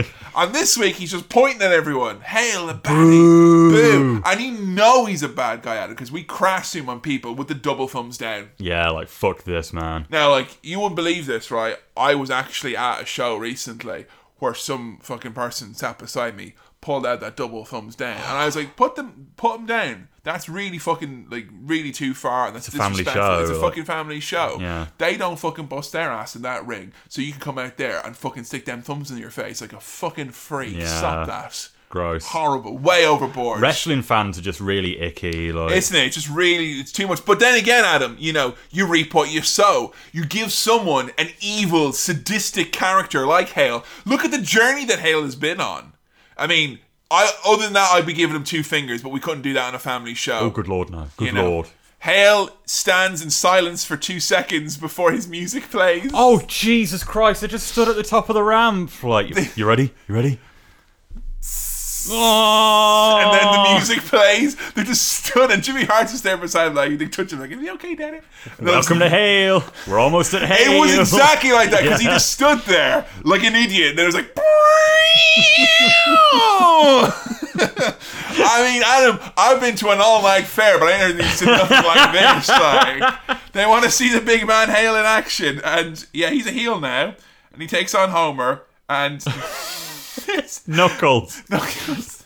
What's really funny is that Knuckles, who looks exactly like Homer, he has a really bad botch in it. There's only one move in the match, and it's a really bad botch. And he does a grunt where he's really like, Doe! he says Doe! He says Doe! And then they both go, Whoa! Stumble into each other. Oh, and you know what? That ain't planned because there's no way the big man Hale is leaving his feet for anything No. other than that leg drop. Yeah. He is so fuck. He's on eggshells the whole match. This is hideous. Jimmy kicks Homer at the end. There you go. Cut to AJ Styles. the XWF, the new style, and with the best cruiserweights in the world. The only thing they're lacking is style. And when I show them that, I'll be leaving with a cruiserweight belt.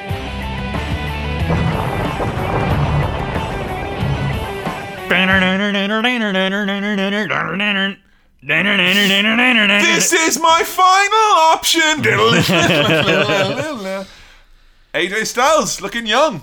Looking very young. Yeah. Look like he's going to go after Disco Inferno and call him a homophobic slur here with the way he's looking. Definitely will do, yeah. Full of hate here, isn't he? Just fucking brim a tall glass of fucking homophobia right here, like, you know. Thank God for flat Earth. It kind of diverted his attention. Cut back to Jimmy Hart and Knobface. We had the best tag teams, like the Nasty Boys. They are doing their best to try and make out that these stories are actually stories that they're telling here. Even though they're all loose ends, like. Just scenes, like. I'd love if when they're watching Twin Peaks, they just cut back to David Lynch and they'd be kind of like, "Hey, like all the bits that made no sense, like, and all Yeah. the and all the loose ends." The storylines here is like it's a very common thing in college or university on a media course to teach you video editing. They'll give you like twelve random scenes that are from this one project, and they'll Mhm. give them to you scrambled, and they'll be like, "Edit this so that it makes sense." Mhm. It feels like someone's had a go at that and got like an, a D minus or something. Like they're a piss poor job of it. Someone like- did this for credit. Yes. You know, Yeah. Someone did this for some free XWF T-shirts, like, Oh. and a personalized Hulk Hogan message: "Stay young, brother. Happy Oh. birthday." Coming up next, the Wiggle Man and close personal confidant of Baron Corbin. Only he knows what's going on in there. Norman Smiley taking on maybe even more wild. The Wild Man, Marc Mero, ladies and gentlemen. He's excited to be here, isn't he? I'm excited to be honest. This is the first time we've watched a Marc Mero match in a good few years now, Kevin. And the first time we've watched him as Johnny B. Badd. Oh yeah, sorry, I should say in ring style. Totally different. Complete- Com- it's like night and day, Kevin. So Johnny B. Badd was the gimmick which Vince McMahon thought he was getting when he signed Marc Mero to a massive contract. It's the little Richard gimmick, right? Uh, pretty much, yeah. Yeah. So he's been very flamboyant, over Yeah. the top, meant to be kind of a really fun character. Seeing Marc Mero doing it back in the day, if you see him do the old Johnny B. Badd gimmick, he looked fucking, he was so into it. He was bouncing off the walls. He fucking was well into it, and the crowd were as well. He's just a little too old and sad here, though. It Mm. just, you know. And he comes out as well with that little fucking puff stick, the little thing. It's The like party popper. Yeah. just a little fucking. He's an emoji. That's all he is. And he like, keeps teasing it like, oh, oh, oh. Oh. I, just, I want China to come in and be like, wow, don't even like me. So she's got a fucking rail gun that shoots Yeah. fireworks, mate. You've got two. Fu- you look like you're doing Alan Partridge's fucking fireworks display here. Oh. Perhaps you're here with an old flame. a lot of charisma in the ring.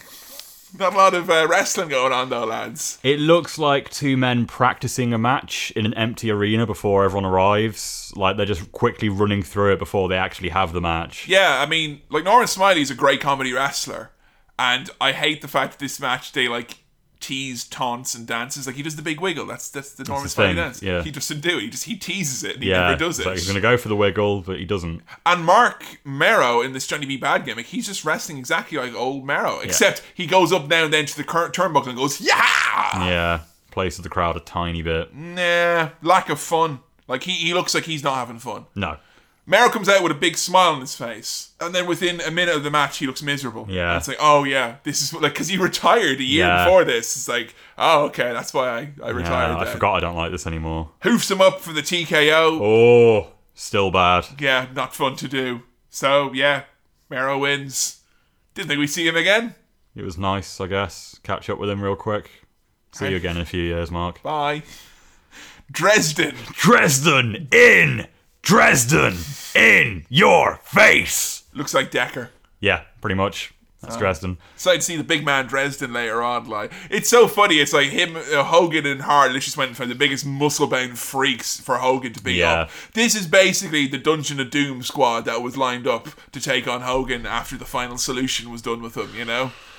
Got pretty much all we've got from this point onwards is the same matches reconfigured for the rest of this now. Oh Like, no, we've got some comedy coming up here now, though. Big comedy coming up. Backstage, Gregg the Hammer Valentine, Horace Hogan, Adam. They're not booked tonight. What's going on, brother?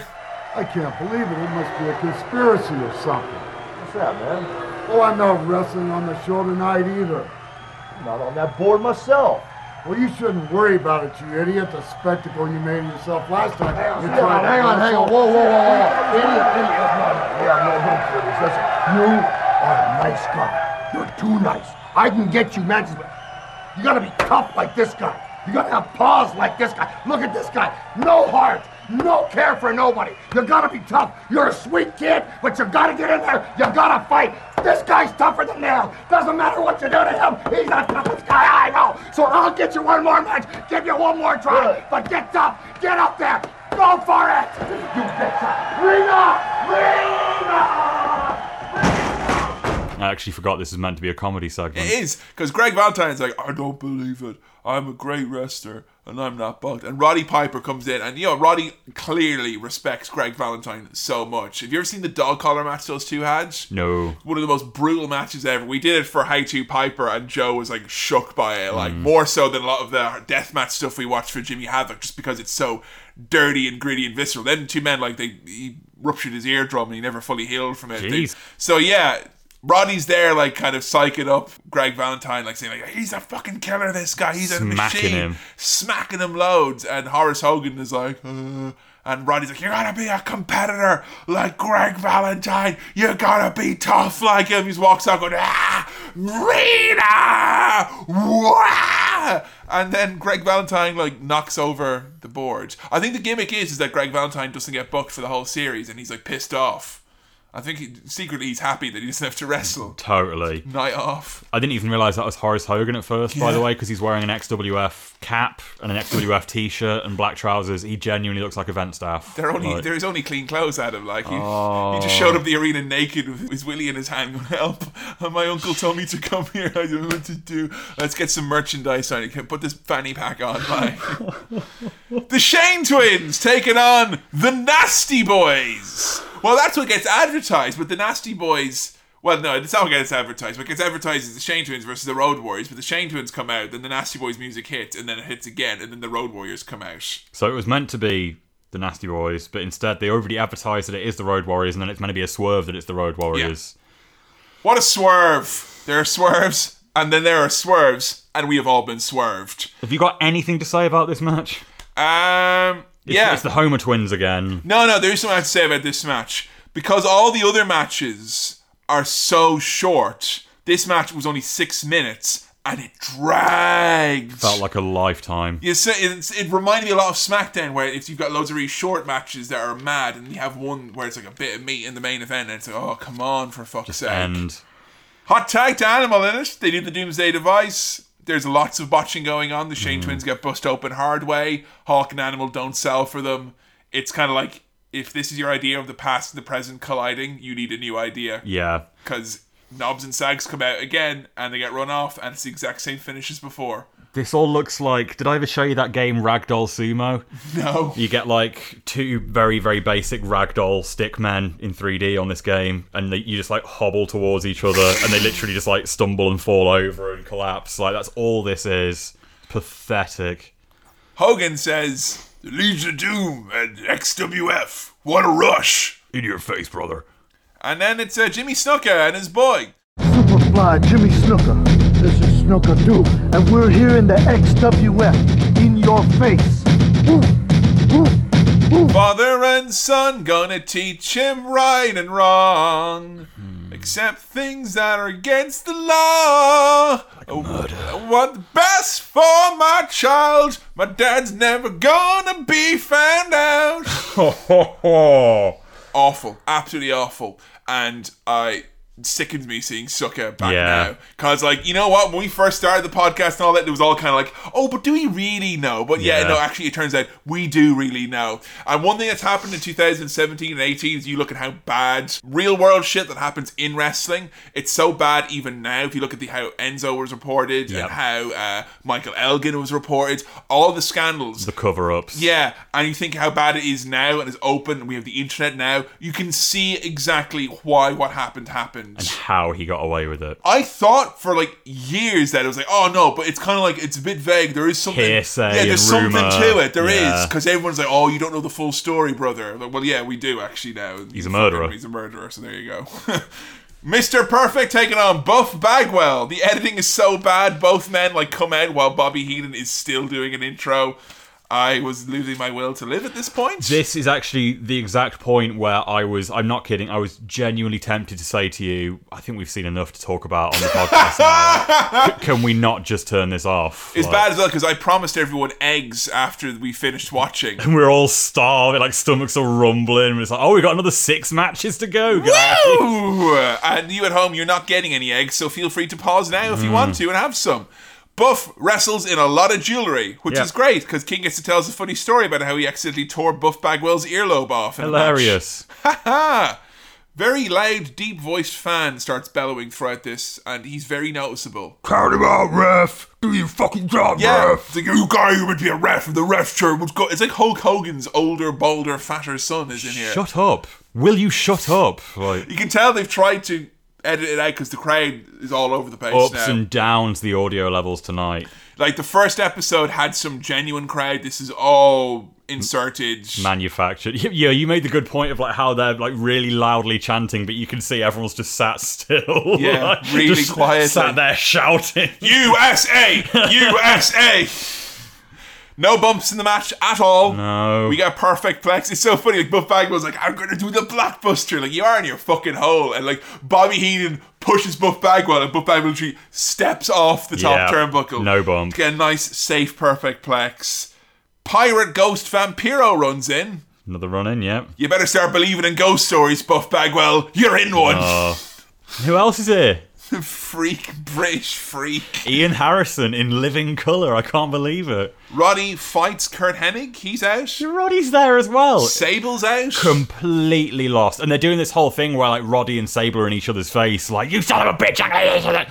No idea what is going on. You know what? This is just the ending of like pretty much every episode of the first four episodes of SmackDown that we watched. Yes, yeah, the clusterfuck ending. Yeah, like- where it would be like, you know, the first four episodes of the SmackDown Crawl, which we've done on Patreon, like pretty much every one of them seem to end with like, and here comes X Pac, and now Yeah. Road Dogg, and now Pat Patterson, and Jerry Brisco, and the posse, and like, you know, here's Vince, here's Shane.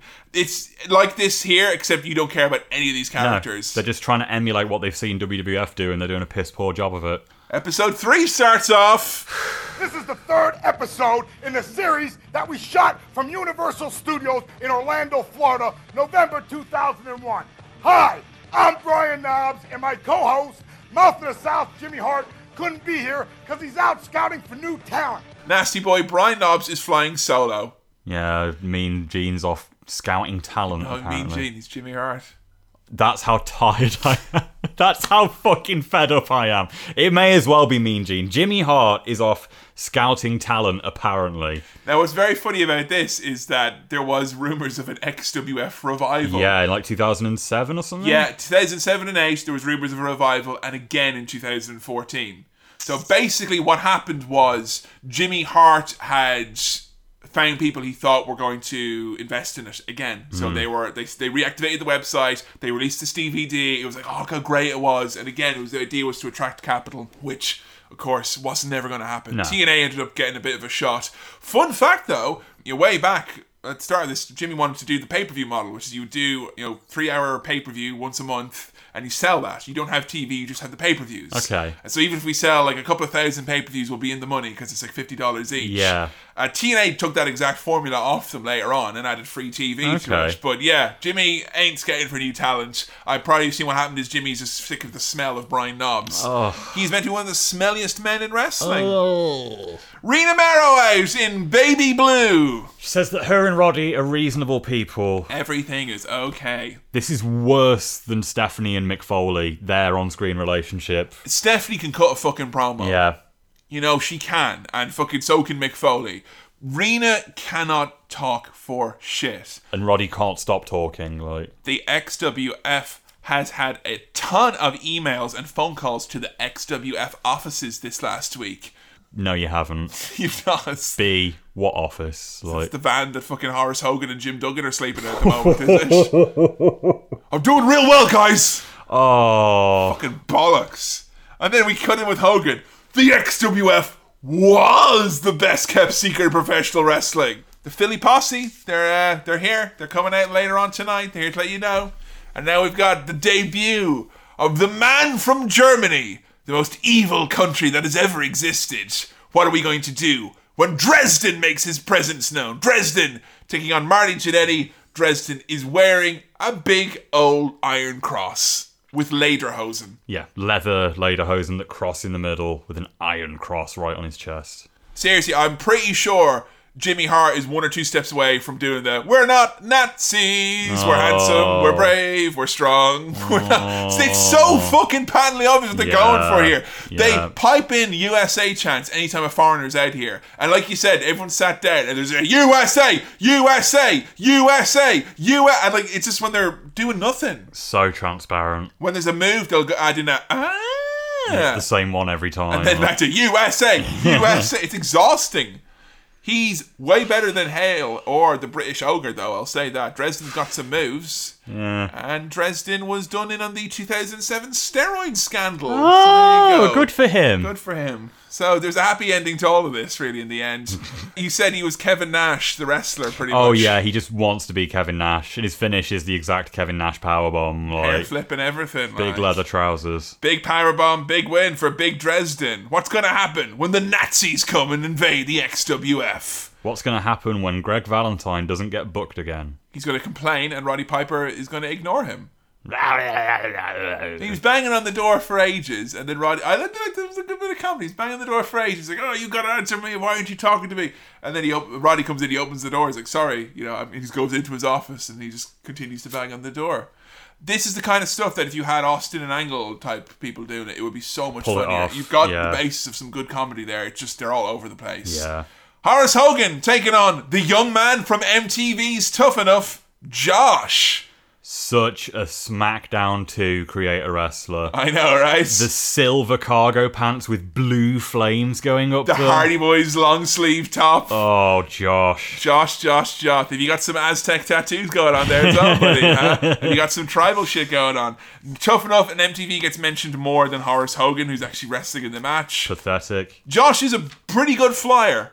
Yeah, he can he can do some stuff. I mean, he's very competent and tough enough. Like he's way ahead of everyone else there. Maybe He's in- Nowinski, otherwise, is a bit better. But other than that, no. Yeah. He's in the top third of wrestlers on this roster, Yeah, for sure. Absolutely. And like Josh has like shown a few times that he can seriously go. Like he's done some stuff with TNA recently where it's like, yeah, Josh can Josh Matthews is a trained wrestler. Mm. I was telling you about one of my favourite moments ever when Kurt Angle was a total bully in like 2004 or 5 and he like he beat up Josh Matthews to make an example out of him. Then like Josh like literally had a little comeback and he did a couple of moves. It's like, oh my god, Josh did a fucking moonsault or whatever it is. Yeah. But then Kurt still killed him. So seeing him here was cool against a bigger man, but Horace is really dangerous. Yeah, he's horrible. Like there's a beautiful moment where he does this high angle sunset flip, and then Horace Hogan literally like he's kind of starts to squat and he just sits right in his chest, He looks like he's really hurting him for no good reason. It was nearly a really good spot. Like that was a good sunset flip. I was like, I gasped when they did it, but Horace just no sells and sits on Josh's chest. And then Horace, of course, he has to have this moment where he has he has him beat in the one two. Oh, oh going to school. Go on, David Flair, going to go take a shower. Come on, boy.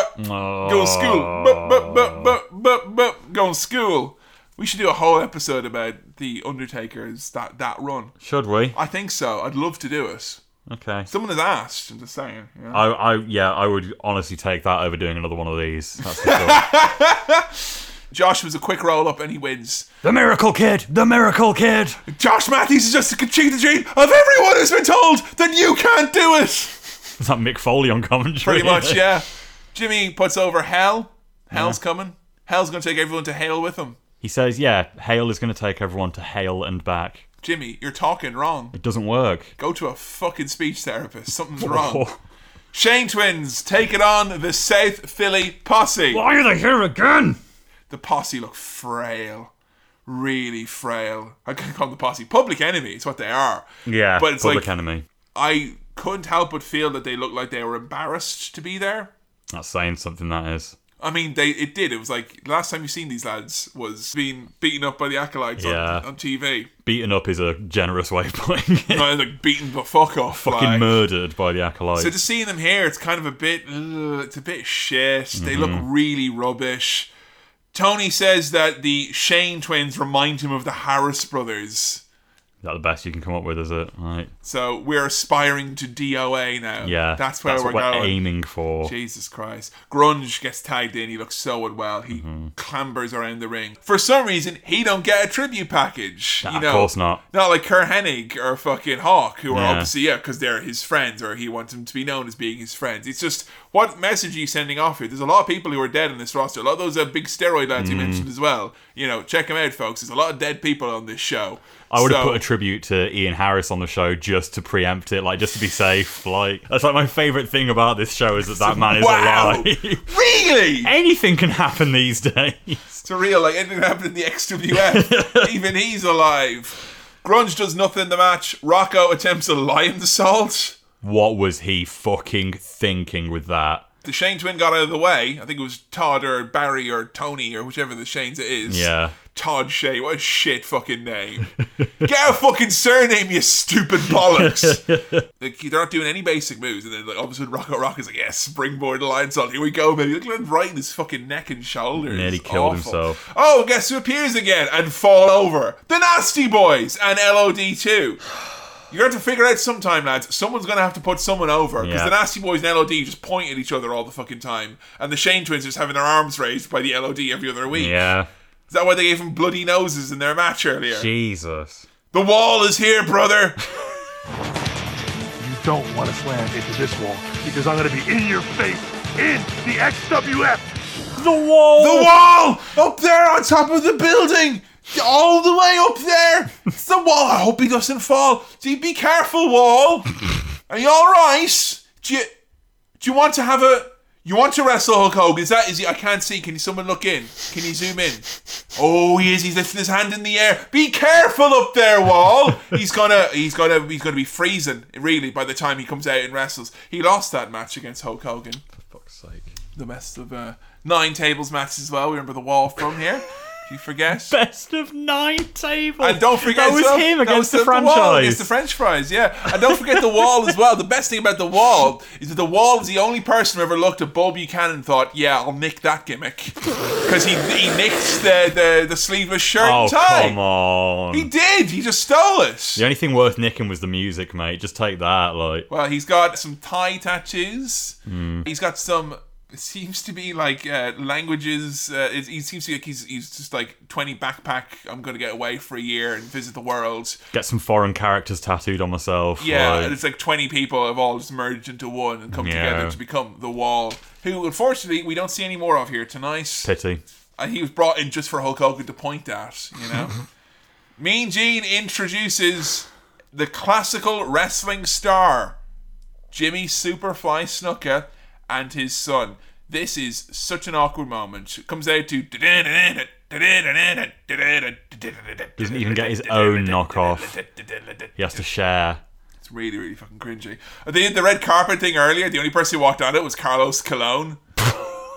Which was, you know, The man that holds the secrets. yeah, seriously. You got a fucking serious, great fucking rogues gallery here, Yeah, lads. legit. Fucking hell. Like, is anyone else you want to bring on who's got fucking links to fucking people dying, like, The Jesus murderer, Christ. the murderer's son, the man that helped cover up the murderer, Yeah. the man that can't be murdered apparently. Like, Jesus fucking Christ. It's really, really horrible. Snuka cuts a promo. He says, I want to thank all the lovely people in TV Wonderland. Never broadcast. no, it's not on TV, mate. And out comes Roddy Piper.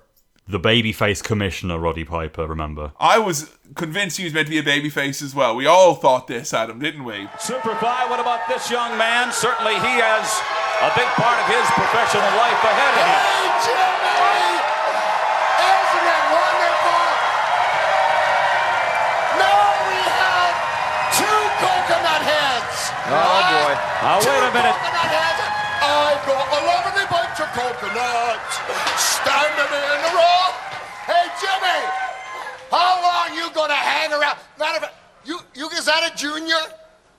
Is that yours? You wouldn't know, would you? Oh, boy. Oh, now there's no call for this. Oh, no, no. You're out of this line, is a Piper. guy that stayed on the seashore while Grandma sewed shells together so you could lay down and she could pay the rent. I know you. I love you. I love you too, Jimmy. I love the suit. Looks like somebody shot the curtains at the Days Inn. I know you. I love you. But also racial slurs. Yeah. Lots of racial slurs. Oh, I'm such a fucking weirdo. I'm so hard to defend. There is no one harder in wrestling to explain than Roddy Piper. Mm. I don't think I've ever said I've ever failed in like in introducing someone into wrestling and how to wrestling.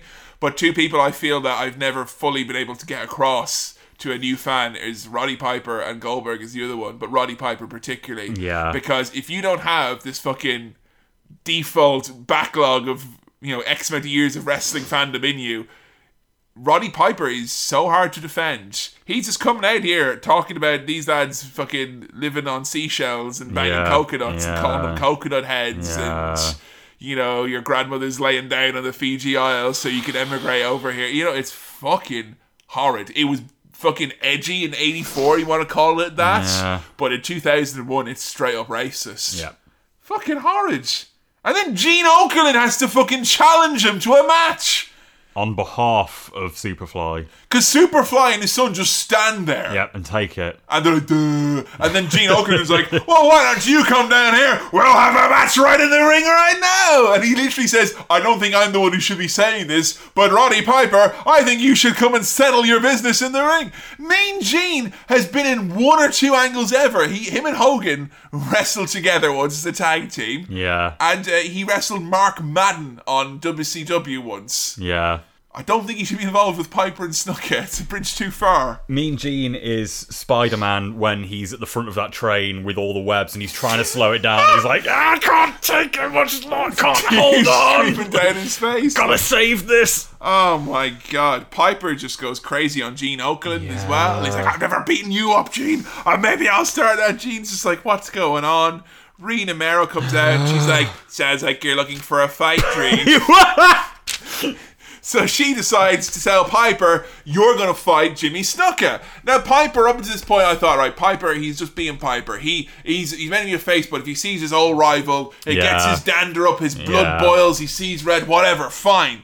And then Piper suddenly becomes a coward. He's like, "Oh, you know, my arm's very sore, and I can't be wrestling. You said I can't wrestle. If it wasn't for her, I'd be wrestling. I can't wrestle. I have to book a main event. What do you think? I can't wrestle." Full on heel. Like literally, like he has one arm on his jacket, going, Yeah. no, don't make me fight.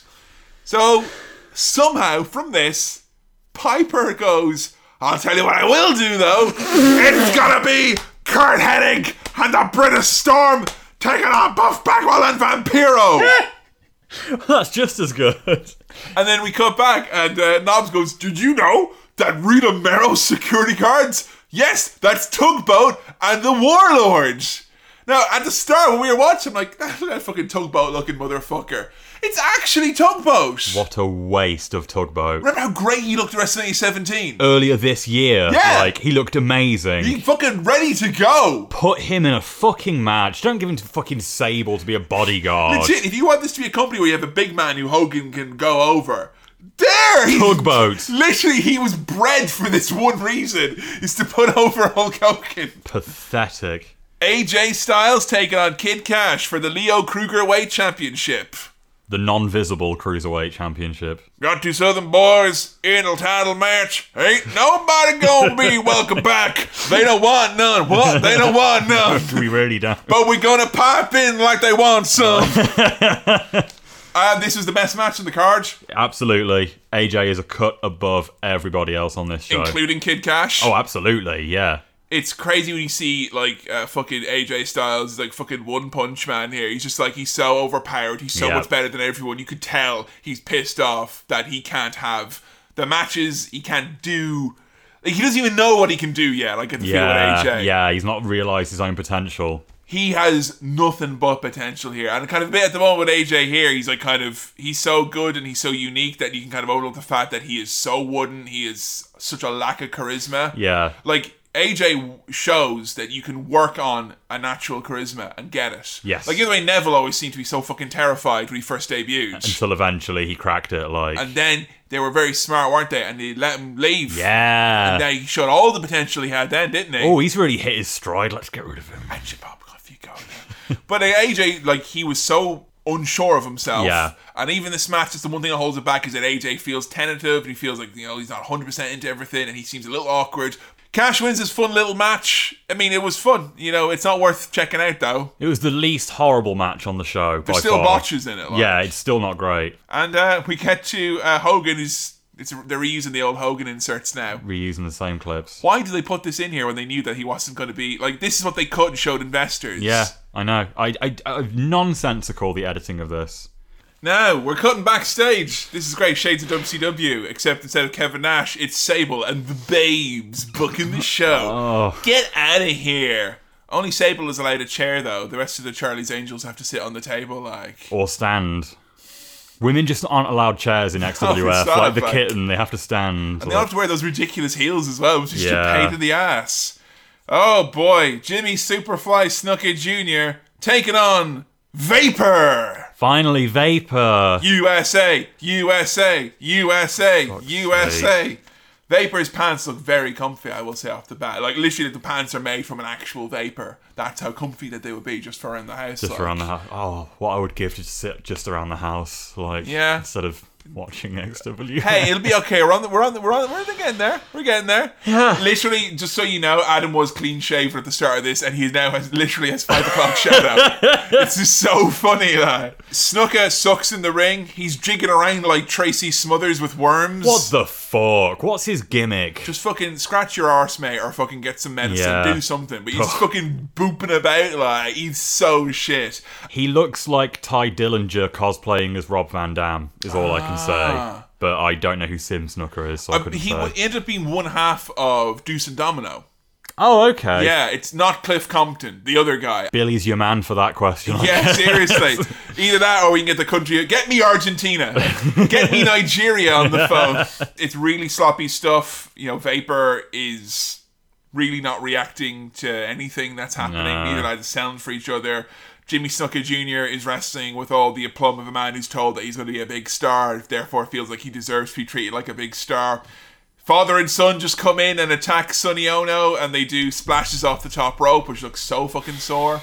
The ref counts them both out. Count that man, yeah. So there you go. Big win for the father and son. There you go. Main event time. Are you ready? This is this is it, right? Right here we come from Casino Magic, Mr. Incredible, and Ian British Storm Harrison taking on Buff Bagwell and Vampiro. The fucking egos in this match. Legit.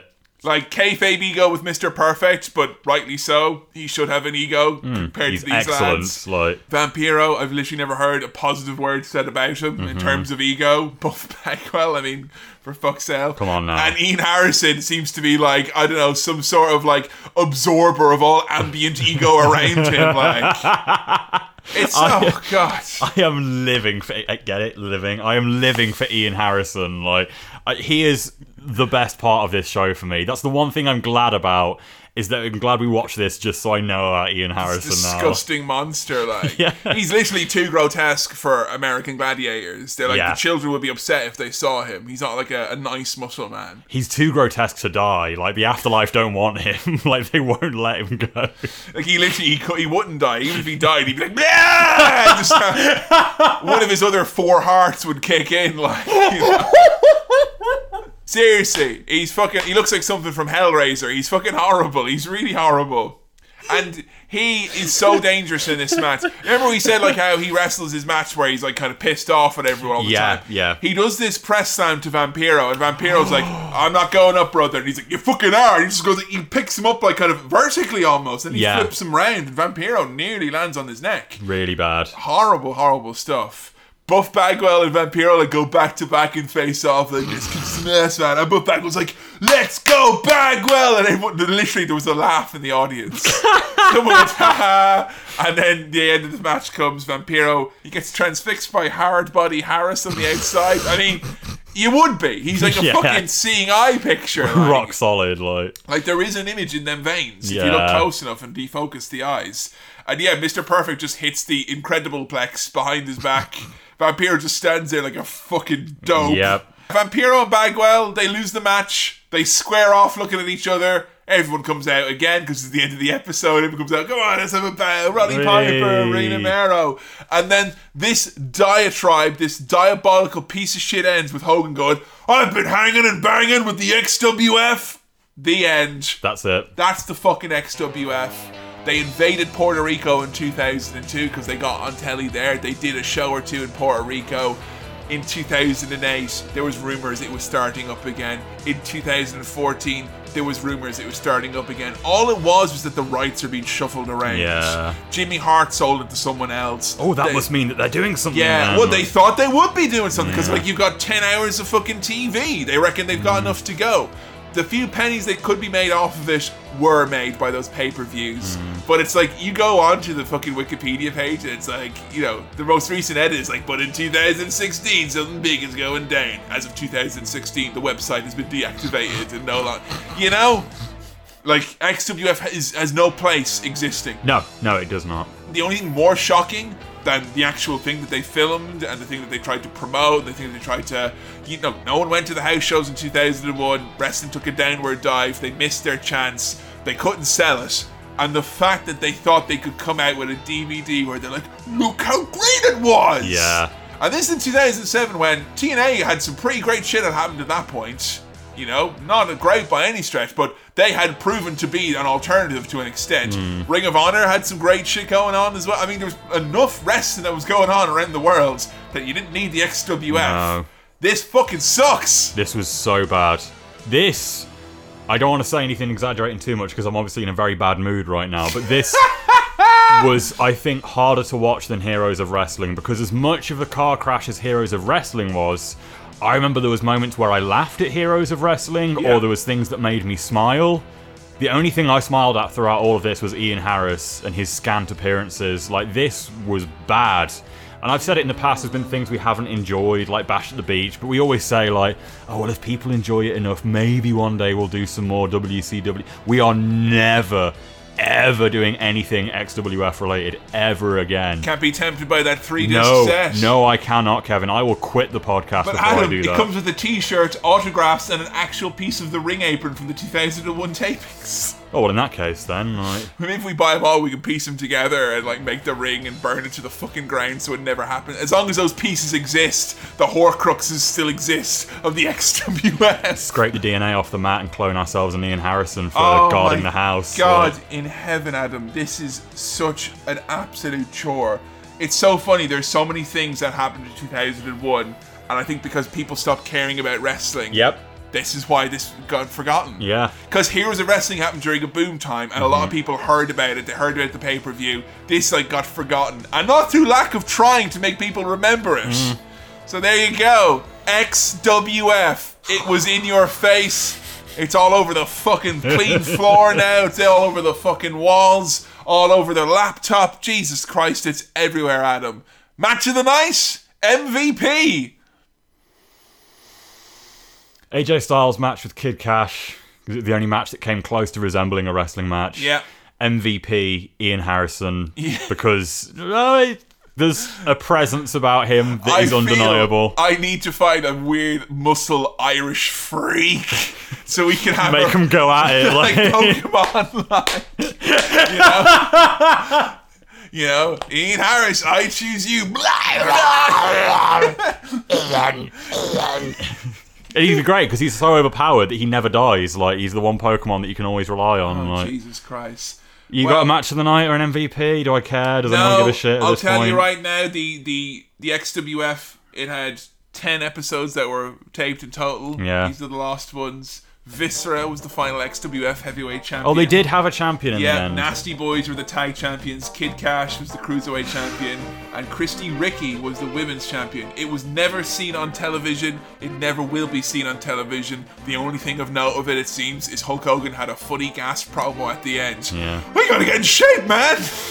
What did you think of the XWF? Please tell me you've not been misfortunate enough to watch this fucking abomination. Don't don't watch it. Oh god, and as always, if you're listening on iTunes, SoundCloud, or on Stitcher Radio, leave us a comment, a rating, a review, recommend this to a friend. The world needs to know about the XWF. If we fucking watched it, you have to as well. Loads of it is on YouTube. It's like all over the place. No one seems to care about this thing anymore. so it's just out there. It exists. It's like plastic in an ocean. It's never gonna fucking go away. It's gonna somehow clog up stuff we actually like and enjoy. Jesus. Follow us on Twitter at AE Podcast. Let us know what you thought about this episode as well as upcoming episodes, pictures, goofs, and gas. And as always, Facebook.com forward slash Attitude Era Podcast. Give us a like and check out our videos. There are dozens of videos on our Facebook page. We've got over 100 now from some of our old episodes, from some of our current episodes, and there's some clips from SmackDown Crawl, so you can get a little taste for that if you want to become a backer. Also, you can get little previews of our new Patreon video episodes that we're releasing for backers. You can see little clips of this on Facebook, such as me and Kevin messing with WWF Photo Slam, or checking out WWF Betrayal on the Game Boy, or our new video, Kevin, WrestleMania 19 Revenge. Oh my god, I'm so excited for our backers to check that one out. If you do want to become a backer and support the Attitude Era podcast, you can get access to a whole shitload of bonus content. If you enjoy this, you'll enjoy SmackDown Crawl. There's over 30 episodes, as well as over a dozen Q&A episodes for myself, Adam, and Billy, as well as our Bibliotech book review series. You can get a little taster of that with our Journey into Darkness that's on this timeline already.